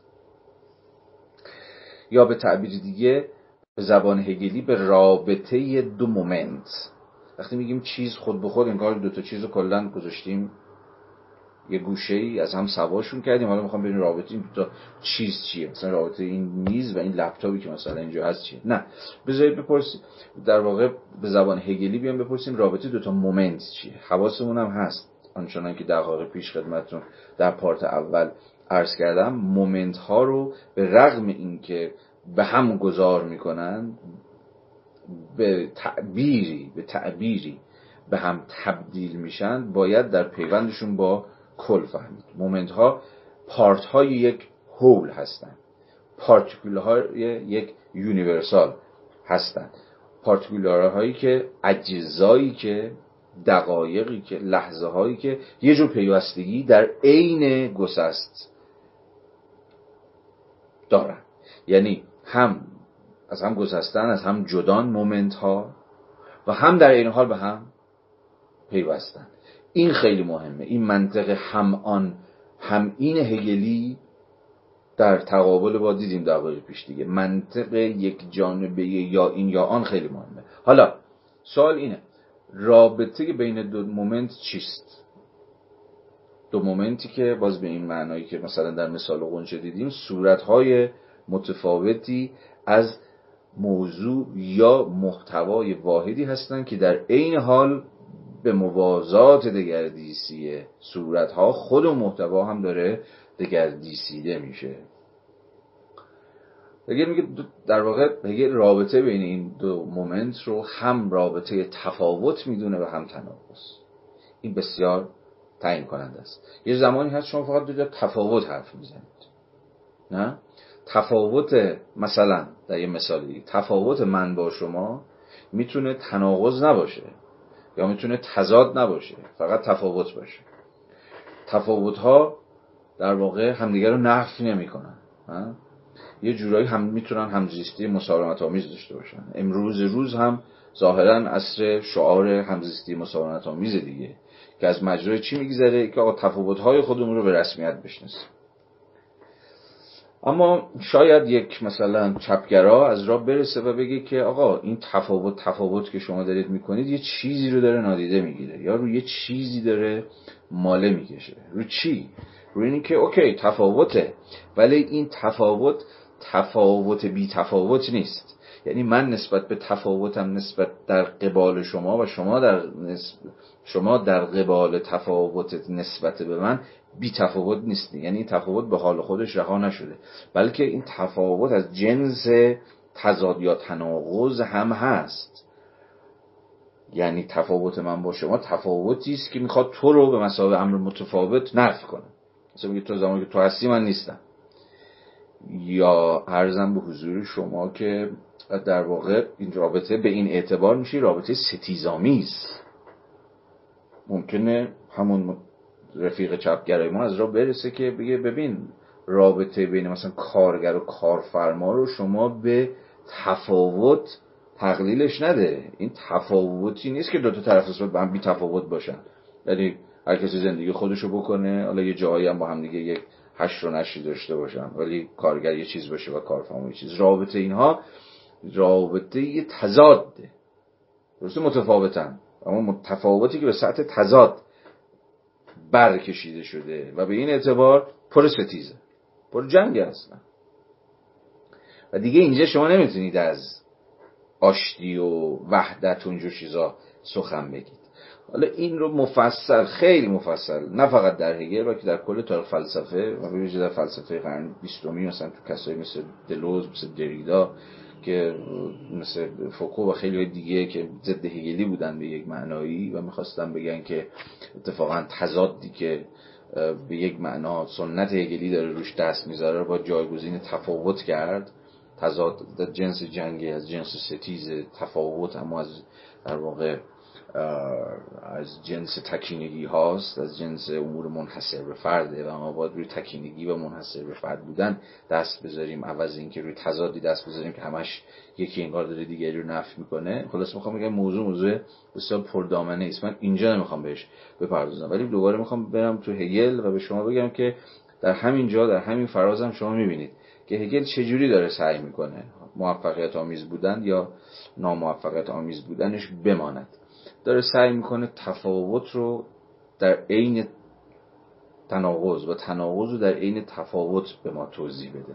ببینید این فراز ببینید از این حس فراز مهمیه. این صورت ها نه تنها از هم متمایزند متفاوتن از هم دیگه. فرم ها یه فرم هایی که یا همون مومنت هایی که ارزم حضور شما ما ازشون سخن گفتیم. اینها از هم متمایزن بله. اما در عین حال فرم های ناسازگارن. کانترادیکتریان ناسازگارن تضاد آمیزن و به این معنا هم یکدیگر رو از میدان به در هم می‌کنند. پس ما با یک تفاوت که از جنس تناقضه مواجهیم در اینجا. این خیلی نکته مهمیه. خیلی حتی در هستی شناسی اجتماعی ما هم بسیار مهمه. ما صرفا از تفاوت مثلا فرض کنید در سطح یک جامعه داریم سخن میگیم فرض بکنیم ما فقط از تفاوت آدم ها با هم دیگه حرف می‌زنیم.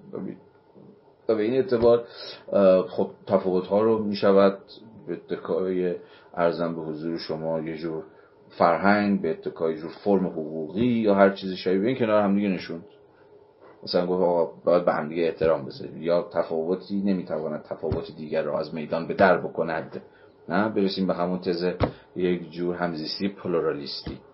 اما چه می شود اگر جنس ارتباط کسرت ها با هم دیگه؟ چون جامعه کثیره دیگه. مجموع افرادی که هر کدومشون یه تکینگی هم. به این اعتبار هر کدومشون یه تفاوتن. اما چه می شود اگر مسئله به این سادگی نباشه و رابطه بین این کسرت ها یا این تفاوت ها با هم دیگه. در این حال دست کم در دقایقی در لحظاتی در موقعیت هایی از جنس تناقض هم باشه. یعنی از جنس از میدان به در کردن از جنس ستیز از جنس جنگ از جنس پیکار. حالا شما بگو پیکار طبقاتی بگو پیکار سیاسی بگو پیکار دینی هر, هر چیز. اینجا دیگه داستان پیچ می‌خوره و مستلزم فهم دگرگونه است. من اما اینجا طبعا وقتش نیست و جا جای درستش هم نیست که راجع این موضوع به شما سخن بگم. ولی فقط گفتم گوشه ذهنتون یه جایی اون کنار ها بماند تا بهش فکر بکنید. در واقع چجوری به تفاوت به میان تفاوت و تناقض فکر بکنیم. که موضوع دیگری است. حالا پس هگل تا اینجا تکلیفش تا یه حدی روشنه. حالا ولی طبیعت سیالشان طبیعت سیال چیا؟ همون صورت ها همون فرم های دگرگون شونده. اما طبیعت سیالشان آنها را همزمان به دقایق وحدت ارگانیکی تبدیل می کند که در آنها نه تنها با یکدیگر تعارض ندارند بلکه هر یک به قدر آن دیگری ضروری است. و نخست همین ضرورت برابر است که زندگی کل را برمیسازد. این خیلی فراز مهمیه و خیلی فراز تعیین کننده یه بار دیگه بخونیمش. طبیعت سیال. اینجا یه لحظه درنگ بکنیم. از یه جور نیچری داره حرف می‌زنه. از ماهیت. نیچر اسنس هر چیزی. که در این حال سیاله. یه جور فلکسیبیلیتی داره. یا بعدها خواهیم دید. واجد یه جور پلاستیسیته است. این, این مفاهیم خیلی مفهوم مهمی هم. فلکسیبیلیتی به مسائل انعطاف پذیر بودن سیال بودن و پلاستیسیته به مسابقه جور شکل پذیری. در این حال شکل دهی. که مثلا توی یک بابایی مثل کاترین مالابو در کتابی که تحت عنوان آینده هگل نوشته و ظاهرا هم به فارسی ترجمه شده و به زودی هم منتشر خواهد شد که بسیار بسیار کتاب مهم و درخشان و خلاقانه در تفسیر هگل. مثلا کسی مثل مالابو کل فهمش از هگل رو مفهوم پلاستیسیته می‌ذاره. یعنی مفهوم ارزان که بهتر ترجمهش هم نکنیم دیگه چون همزمان پلاستیسیته. هم معنی شکل پذیریه هم معنی شکل دهیه. حالا بعدا که کتاب مالابو اومد می‌تونید بخونید و ازش سر در بیارید. مقدمش هم که مقدمه خیلی درخشانی هم هست در سایت پرابلماتیکا منتشر شده. اگر مایلید بخونید. موضع مالابو رو در تفسیر هگل بر وفق مفهوم پلاستیسیته. حالا مالابو و فلان اینا رو بذارید کنار. رو خود این مفهوم درنگ بکنیم بسیار مهمه. بنابراین اینجا هگل داره یه موضعی که هگل داره می‌گیره خیلی وقتا در واقع متفاوت از اون شاید تصوری که ما از هگل داریم. یعنی هگل به نظام فلسفی صلبی که همه چیز رو می‌خواد در درون بکشه و برای همه چیز تعیین تکلیف بکنه هر چیزی بذاره سر جای خودش و از این بازی ها که البته پربیرا هم نیست. خود هگل کسی به حال فیلسوف تناقضه به یک معنایی خود تناقض در اون نظام فلسفیش هم نفس می‌کشه دیگه. حتی اگر کسی باشه مثل هگل که همه زورش رو زده باشه که تناقض رو یه جوری حل بکنه یا تناقض رو درونی نظامش بکنه. یه کسی مثل آدورنو به حال همه تلاشش اینه به مسابقه هگلیان که نشون بده که درسته این آقای هگل می‌خواد تناقض ها رو به یک نوعی آشتی بده یک به نوعی تناقض ها رو ببلعه و حزم کنه در اون سیستم فلسفیش. که می‌بینید اینجا چجوری تناقض بین مومنت ها رو میگن آقا اصلا تناقض نیست. اینا اتفاقا صرفا صورت های متفاوت یک جوهر واحدی هن که داره دگردیسیده میشه از مجرای انطاف پذیری خود جوهر. اما کسی مثل آدورنو بعدا من اشاراتی بهش خواهم کرد و ارزم به حضور شما ارجاعاتی بهش خواهم داد. تمام تلاشش اینه که نشون بده اتفاقا چجوری امر متناقض همچنان در هگل باقی میمونه.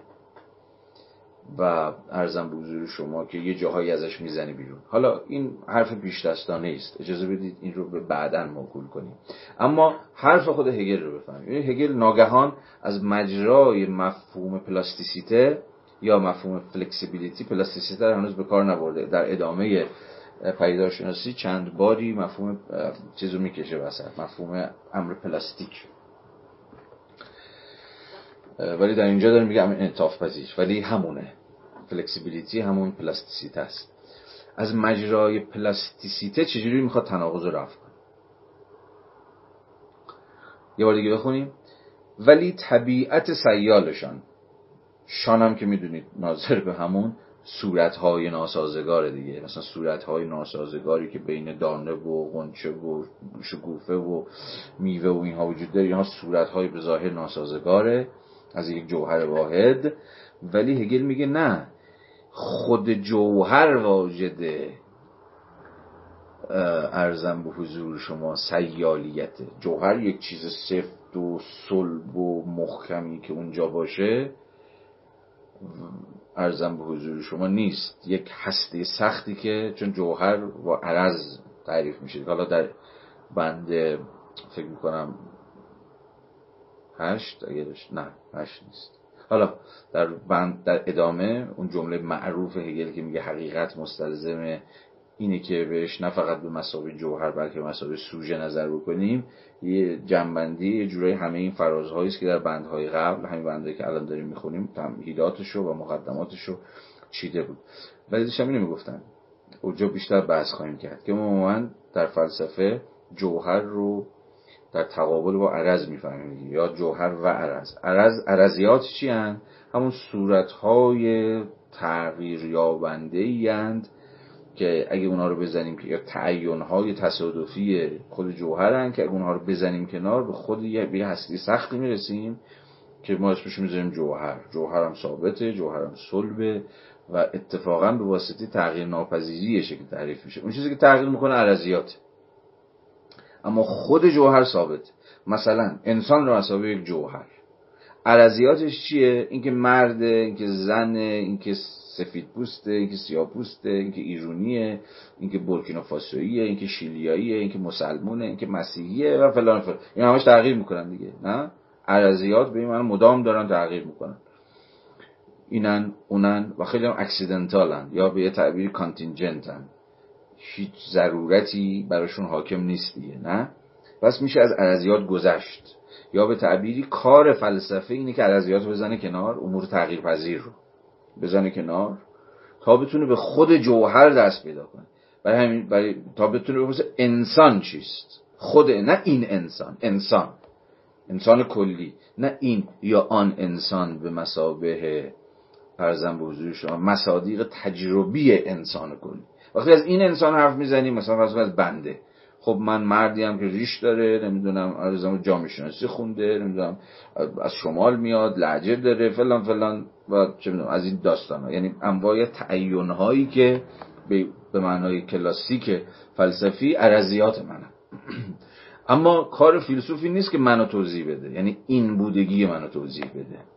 این بودگی من مثلا جامعه شناسی باید توضیح بده روانشناسی باید توضیح بده. مثلا نشون بده که چه می‌دونم جایگاه طبقاتی من مثلا در چنین یا چنان شدن من مثلا چه نقشی داشته؟ یا مثلا اینکه من از فلان منطقه میام از فلان جغرافیا میام از فلان فرهنگ میام از فلان تاریخ میام. فلان طبقه زبان هرچی اینها در چنین یا چنان شدن من در رفتارهای من کنشهای من تصمیمهای من چه نقشی داشتن؟ اینو روانشناسی انجام میده جامعه شناسی بهش فکر می‌کنه و چیزهای شبیه یعنی علوم که به این معنا تجربی هن. یعنی به ساحت تجربه به تعبیر به ساحت عرضیات به ساحت تغییر پذیری ها امور تصادفی امور گذرا می اندیشند اما فلسفه ظاهرا دست کم تا قبل از هگل یا هگل میگه قبل از من قصهش این بود که آقا عرضیات ارزش شناختن ندارن برای فلسفه چون کلی نیستن چون عام نیستن چون تغییر می‌کنن. از این آدم به اون آدم داستان متفاوت از این قوم به اون قوم از این ملت به اون ملت. اینا رو به جامعه شناسی و شناسی و اینا برن راجع به اینها حرف بزنن و فکر بکنن. فلسفه باید انسان بماهو رو بیاندیشه. یعنی جوهر رو.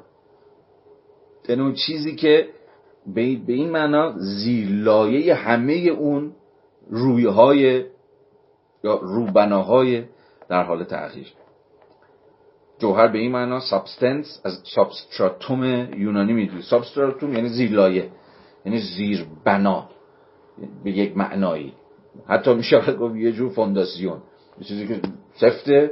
و سرجاشه حالا شما روی اون روی اون در واقع زیر ساختار یا زیر بنا یا هر چیزی شبیه به این امارتتون رو بنا می‌کنید.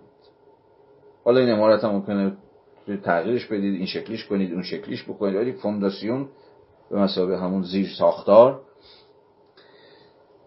مسابقه جوهر میباید سر جای خودش سفت و محکم ایستاده باشه. اما کاری که اگل می‌خواد بکنه چیه؟ رفیقمون از این حیثی که خودش رو در واقع فیلسوفی می‌دونه که قرار آشتی برقرار بکنه بین ارزم و همه رویکردهای متناقض تاریخ فلسفه اینه که می‌خواد جو حرکت رو تغییر رو به تعبیری همین فلکسیبیلیتی رو پلاستیسیته رو وارد خود جوهر بکنه.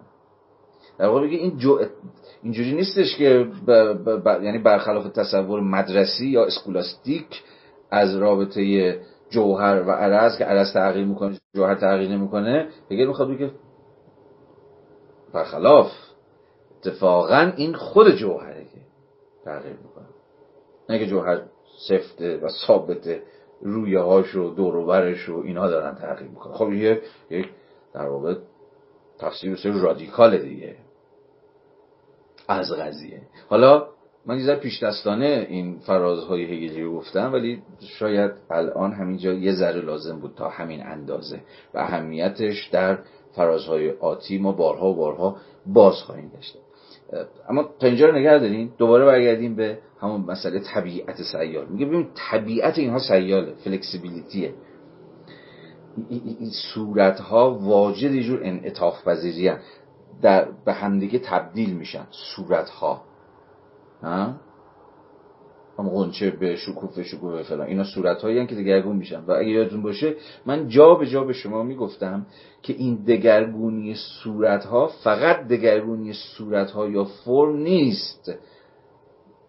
به طوری که کانتنت رو یا محتوا رو دست نخورده باقی بگذاره. داشتم به شما می‌گفتم که اگر تز قدیمی رو جدی بگیریم که فرم با محتوا در هم تنیدن اینجوری نیستش که فرم فقط به مسابقه قالب محتوا رو در بر بگیره بلکه این دو کاملا مثل تار در هم تنیده شدن و تغییر یکی تغییر دیگری رو هم ایجاب می‌کنه یا ممکن می‌کنه؟ اگر این رو جدی بگیریم این در هم تنیدگی فرم و محتوا رو موقع بیاریمش توی بحثی که داریم راجع به هگل می‌کنیم موقع می‌تونیم بفهمیم که و می‌تونیم این ادعا رو همگام و هم سخن با هگل تایید بکنیم که به موازات دگردیسی فرم ها خود محتوا هم داره از مجرا دگردیسی شکل و فرم و صورت تغییر می‌کنه. به زبان دیگه این خود جوهر محتوا به مسابقه جوهره که و یا به تعبیر دیگه جوهری که از مجرای فرم های دگرگون شونده داره دگرگون میشوده که در واقع مسامحت انقلابی هگل در فلسفه است. که آقا خود جوهر داره دگرگون میشه. شما فقط یه دونه ای که خب حالا میشه ارزم به حضور شما قنچه قنچه ای که شکوفه میده و شکوفه که میوه میشه اینا فقط فرم هایی نیستن که یه چیزی اون زیرشون باشه به نام محتوا به نام جوهر که اون دست نمی‌خوره فقط اینا دارن تغییر می‌کنن. نه خیر. اینا با هم دارن دگردیسیده میشن. حالا این دیگه باید اون روشن شده باشه نه؟ دوباره بخونم. ولی طبیعت سیالشان آنها را همزمان این خیلی مهمه داره میگه synchronic همزمان. اینا دقایقی هن که در یک لحظه دقایق یک کل ارگانیکه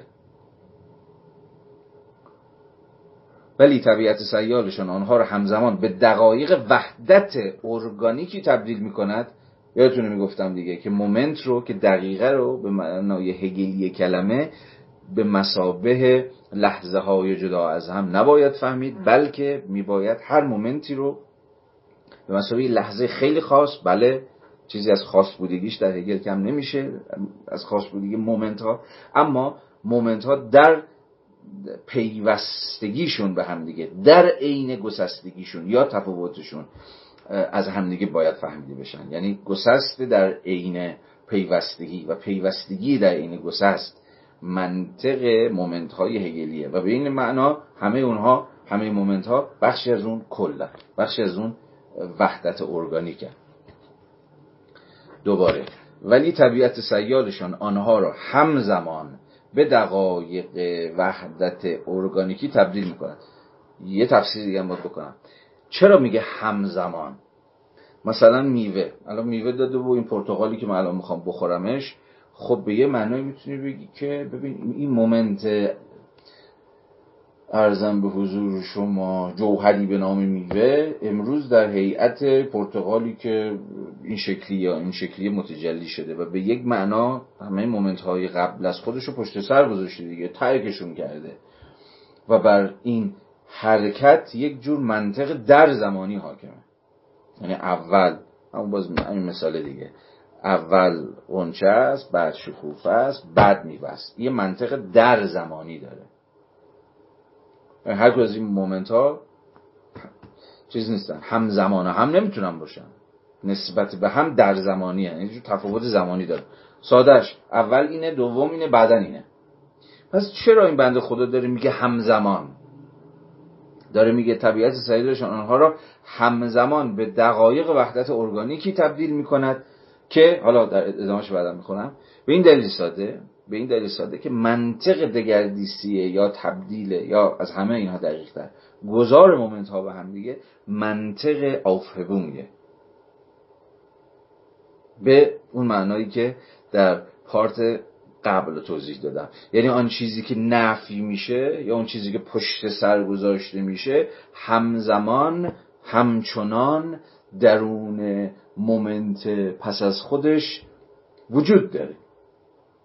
یعنی میوه اون دونرم اون, اون فرم دانگی رو در خودش داره فرم قنچگی رو در خودش داره و فرم شکوفگی رو هم در خودش داره. گرچه برای این فرم ها فائق اومده به یک تعبیری نفیشون کرده سپریشون کرده پشت سرش گذاشته. اما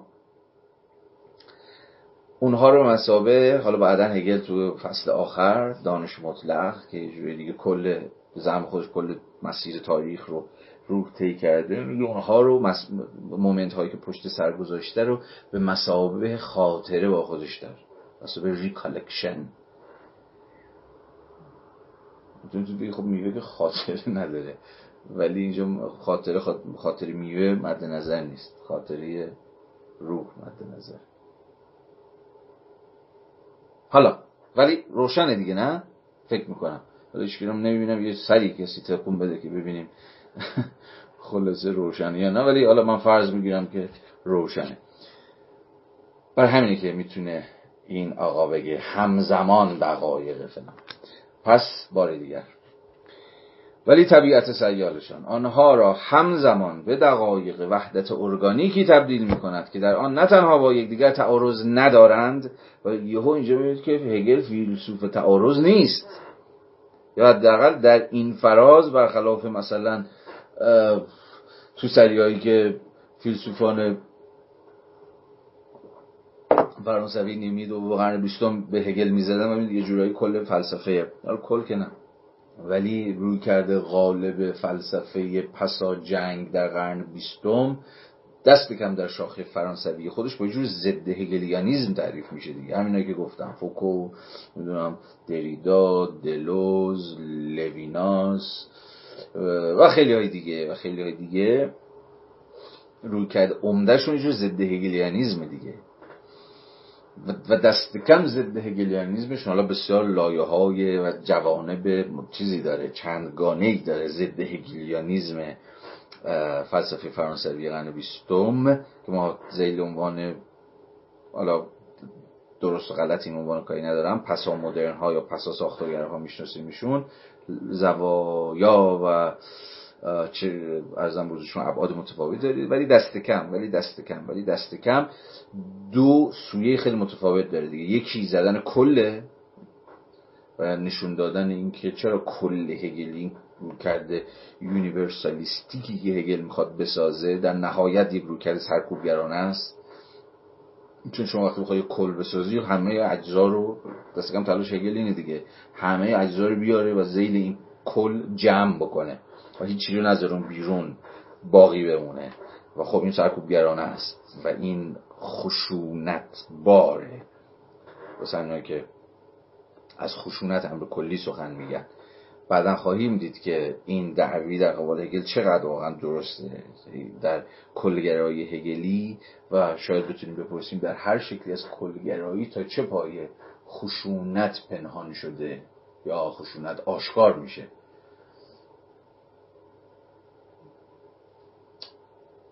می‌تونید حد بازم می‌تونید حدس بزنید چرا دیگه؟ وقتی مسئله بر سر کل باشه اون موقع دیگه و, و, و کلی هم که شما می‌خواید بسازید قرار کامپرهنسیو باشه یعنی جامع باشه به یه تعبیر مانع باشه یا بیان شاید درستتر فراگیرنده باشه اون موقع چترش باید آنچنان پهن باشه که همه زیر این چتر گنجونده بشن. و خب دیگه جایی برای امر متفاوت باقی نمیمونه. دیگه باید تفاوت جایی نیست. همه باید بیاد زیر چتر امر کلی. و حالا این داستانش مفصله. و یه سویه دیگه چون گفتم دو تا سویه تعیین کننده به تعبیر بهتر. دست کم دو سویه تعیین کننده در نقد پس مدرن ها به هگلیانیزم وجود داره. یکیش همین امر کلیه و یکی دیگه هم همینه که بنیاد رابطه رو هگل به تناقض تقلیل میده و به این معنا نمی‌تونه به تفاوت ها فکر کنه. فقط فیلسوف تناقض. ولی اینجا می‌بینیم که در همین فرازهای اول که اتفاقا هگل اونقدرها که به نظر میاد فیلسوف تناقض نیست. اتفاقا به یک معنای فیلسوف تفاوته. این رو باید به من فرصت بدید و به خودتون فرصت بدید که بیشتر و بیشتر در جلسات آتی سرش بحث بکنیم و نشونش بدیم و احیانا تاییدش کنیم یا نشون بدیم که نه بر خطا بود این دعویه اینک ما. دست کم خود این بابا داره این در اینجا به ما میگه که رابطه بین این دقایق و دقایق رو نباید از جنس تعارض فهمید. و یعنی به یک معنای حق هر فرم رو حق هر صورت رو داره به رسمیت می‌شناسه. نه؟ بلکه هر یک به قدر آن دیگری ضروری است. یعنی تفاوت رو هگل داره ضروری می‌کنه. همونجور که تو تاریخ فلسفهش دیدیم. همین کار کرد. یعنی برای او اسپینوزا به همون اندازه ضروریه که لاک ضروریه. دکارت به همون اندازه ضروریه که مثلا کسی مثل هیوم ضروریه. چون همه اینها moment های یه وحدت ارگانیکی هم که خب اسمش فلسفه است یا به تعبیر دیگه تاریخ فلسفه است. همه اینا قراره که اون سهم خودشون رو این وسط ادا بکنن. این رویکرد شاید به یه معنایی با خود کانت شروع شد. خود کانت بود که توی از همون نقد عقل محض خودش سعی کرد بین دو گرایش عمده سراپا ظاهرا تناقض آمیز زمانی خودش آشتی برقرار کنه. یعنی بین تجربه گرایی سنت لاک و هیوم و بروبچ با این ور سنت عقلگرایی دکارت و لایبنیتس و بقیه.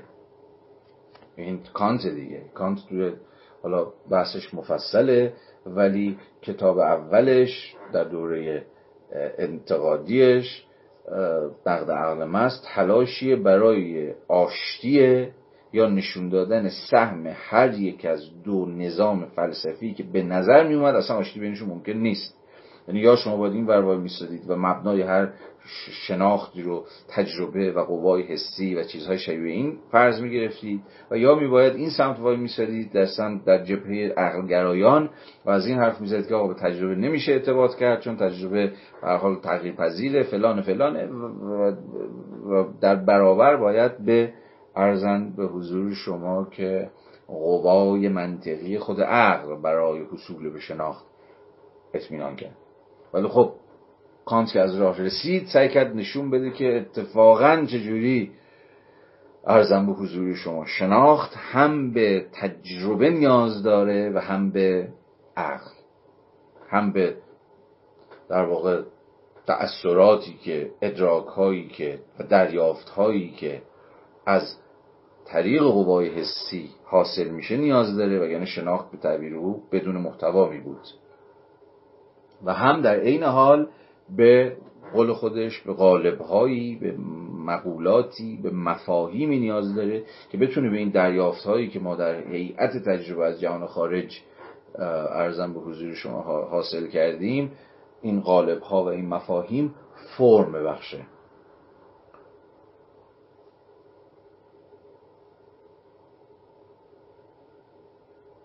و در واقع با خود کانت که تناقض یا دعوای آشتی ناپذیر دو سنت فلسفی ناگهان با هم دیگه از در یه جور آشتی در میان.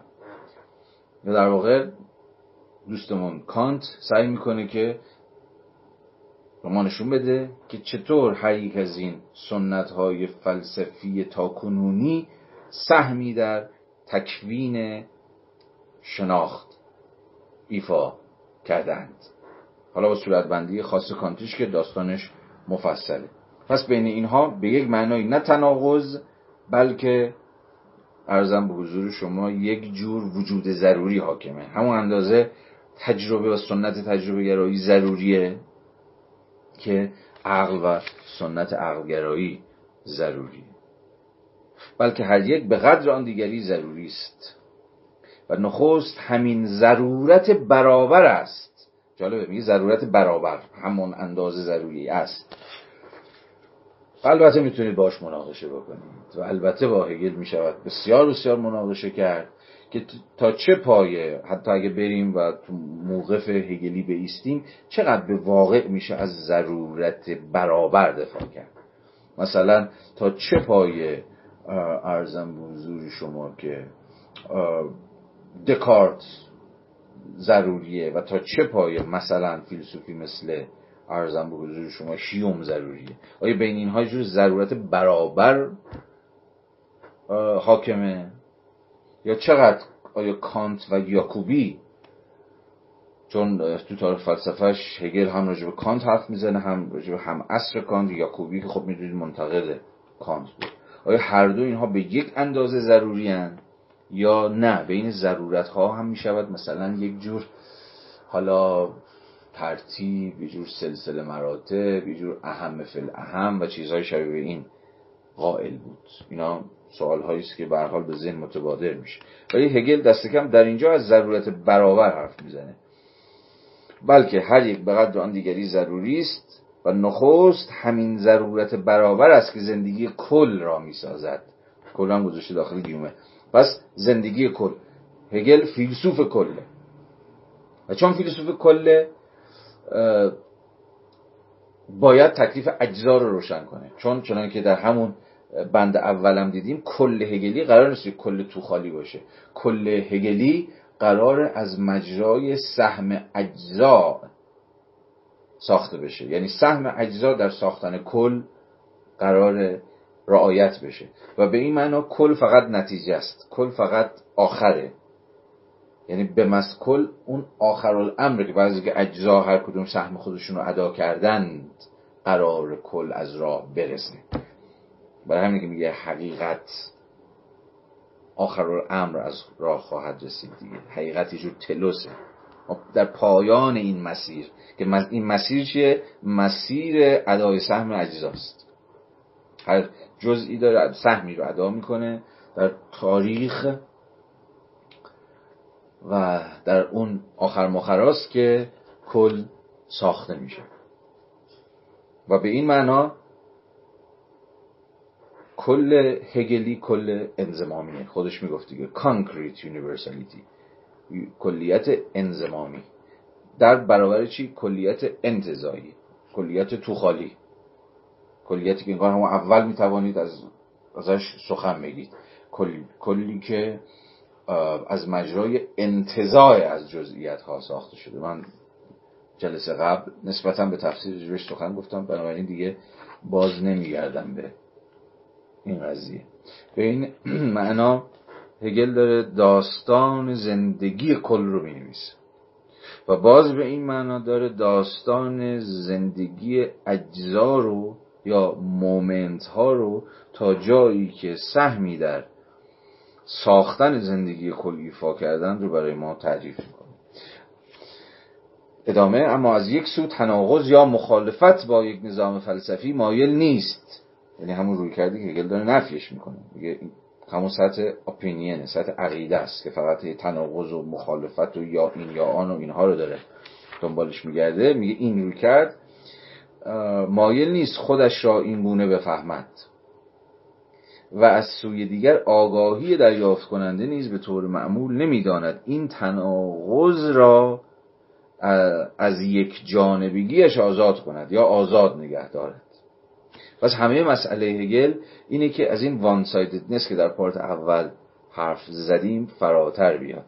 از منطق یا این یا آن. یا این درسته یا اون درسته. در واقع هگل می‌خواد از منطق یک جانبه فاهمه understanding به معنای کانتی کلمه فراتر بره در ادامه خواهد گفت و ما خواهیم دید و خواهیم خواند که در مراتب اندیشه ای که در ذهن هگل در واقع وجود داره پایین ترین سطح همین سطح عقیده است. اپینینه یا به زبان کانتی سطح اندرستندینگه که برای اینکه با فهم به مسابقه فرایند فهمیدن قاطی نشه فاهمه.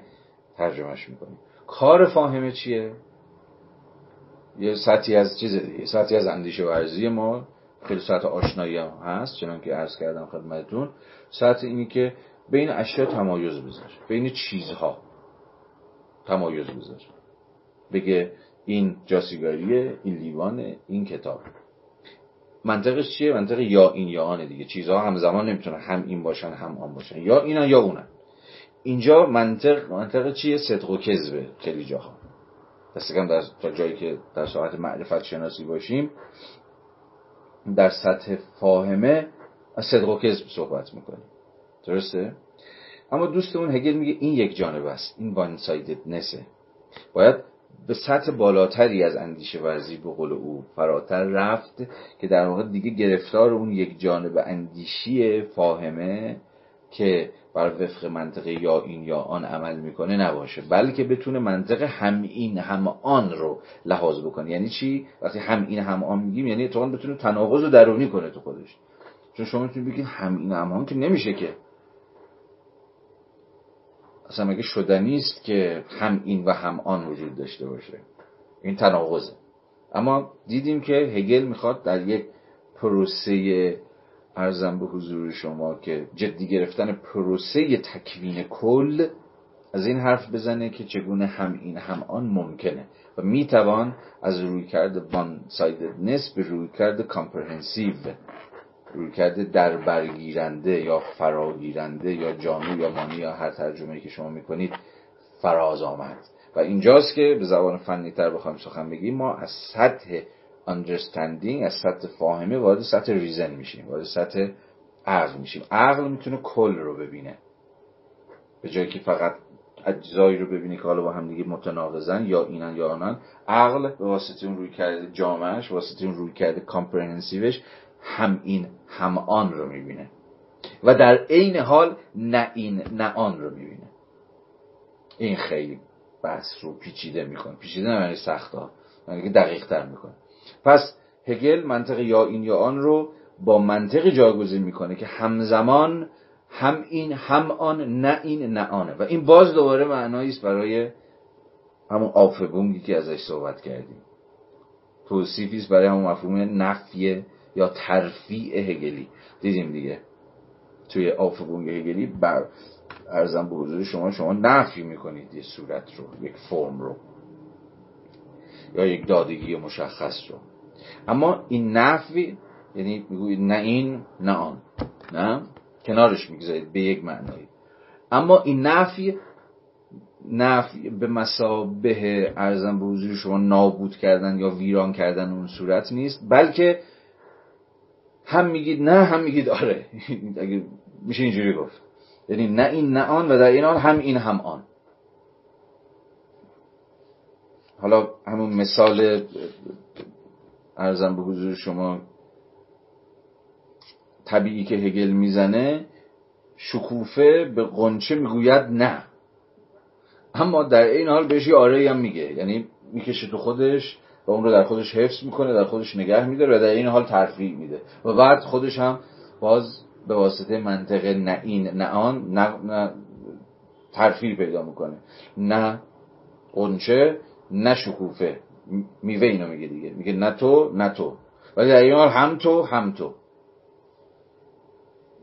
هم به یک نوعی قنچه رو نفی می‌کنه هم شکوفه رو نفی می‌کنه ولی در این حال هر دو رو هم در خودش نگه میداره و ارتقا پیدا می‌کنه و میره مرحله بعد. کل در واقع یه جور روی ایستار هگلی و هر چیزی که حرف می‌زنه با همین منطق قابل توضیح چه در پیداشناسی که خواهیم دید این منطق هم این هم آن نه این نه آنش رو خواهیم دید که همون دیالکتیک خواهد شد و نام دیالکتیک بر خود خواهد گذاشت. چه در تاریخ فلسفهش که توضیحاتی دادم چه در فلسفه تاریخش که باز توضیحاتی دادم و چه در مثلا فلسفه سیاسیش در عناصر فلسفه حقش در همه جاها اگر بتوان با ملاحظاتی از روش هگلی سخن گفت روش هگلی در همه فرازهاش در همه کتابهاش در همه حوزه‌ای که رفت سراغش از همین منطق تبعیت می‌کنه. اما از یک سو تناقض یا مخالفت با یک نظام فلسفی مایل نیست خودش را اینگونه بفهمد و از سوی دیگر آگاهی دریافت کننده نیز به طور معمول نمی‌داند چگونه این تناقض را از یک جانبیش آزاد کند یا آزاد نگاه دارد و دقایق متقابلا ضروری را در قالب آنچه متعارض و مخالف خیش می نماید بشناسد این جمله آخرم یه جوری جنبندی همه این پاراگراف دومه. دقایق متقابلا ضروری که صحبتش کردیم رو در قالب در گشتالت. قالب قالب همیشه امر کلیه. گشتالت. گشتالت امر کلیه و درون ارزم به حضور شما این گشتالت درون این قالب کلی هر مومنتی که متقابلا همپای مومنت های دیگری ضروری است. ارزم به حضور شما که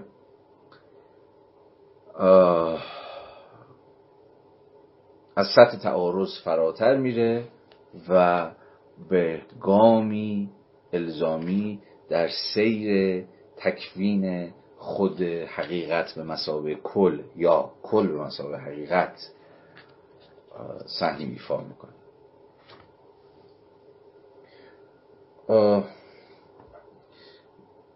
چهار پنج دقیقه بیشتر به پایان پارت دوممون وقت نیست و این تایمرمون روشن خواهد شد. ما یه بند رو باز نهایتا تونستیم امروز بخونیم. من همینجا بحث رو تمام می‌کنم و هفته بعد از ابتدای بند سوم شروع خواهیم کرد. دیگه صحبت تکراری رو نمی کنم که دیگه نشد و طول کشید و فلان و بهمان اینا. به حال حس من این بود که واجبه و لازمه که این بند رو اینقدر به تفصیل بخونیم و هی از زوایا و جوانب متفاوتی بهش نگاه کنیم. به حال امیدوارم که براتون روشن شده باشه. جوانبی از فلسفه هگلی و امیدوارم که در جلسات آتی هم شما رو ببینم و بحث رو دنبال کنم. مرسی از اینکه وقت گذاشتید و تحمل کردید تا این ساعت شب. شب همگی به خیر تا هفته بعد سه شنبه. ممنون.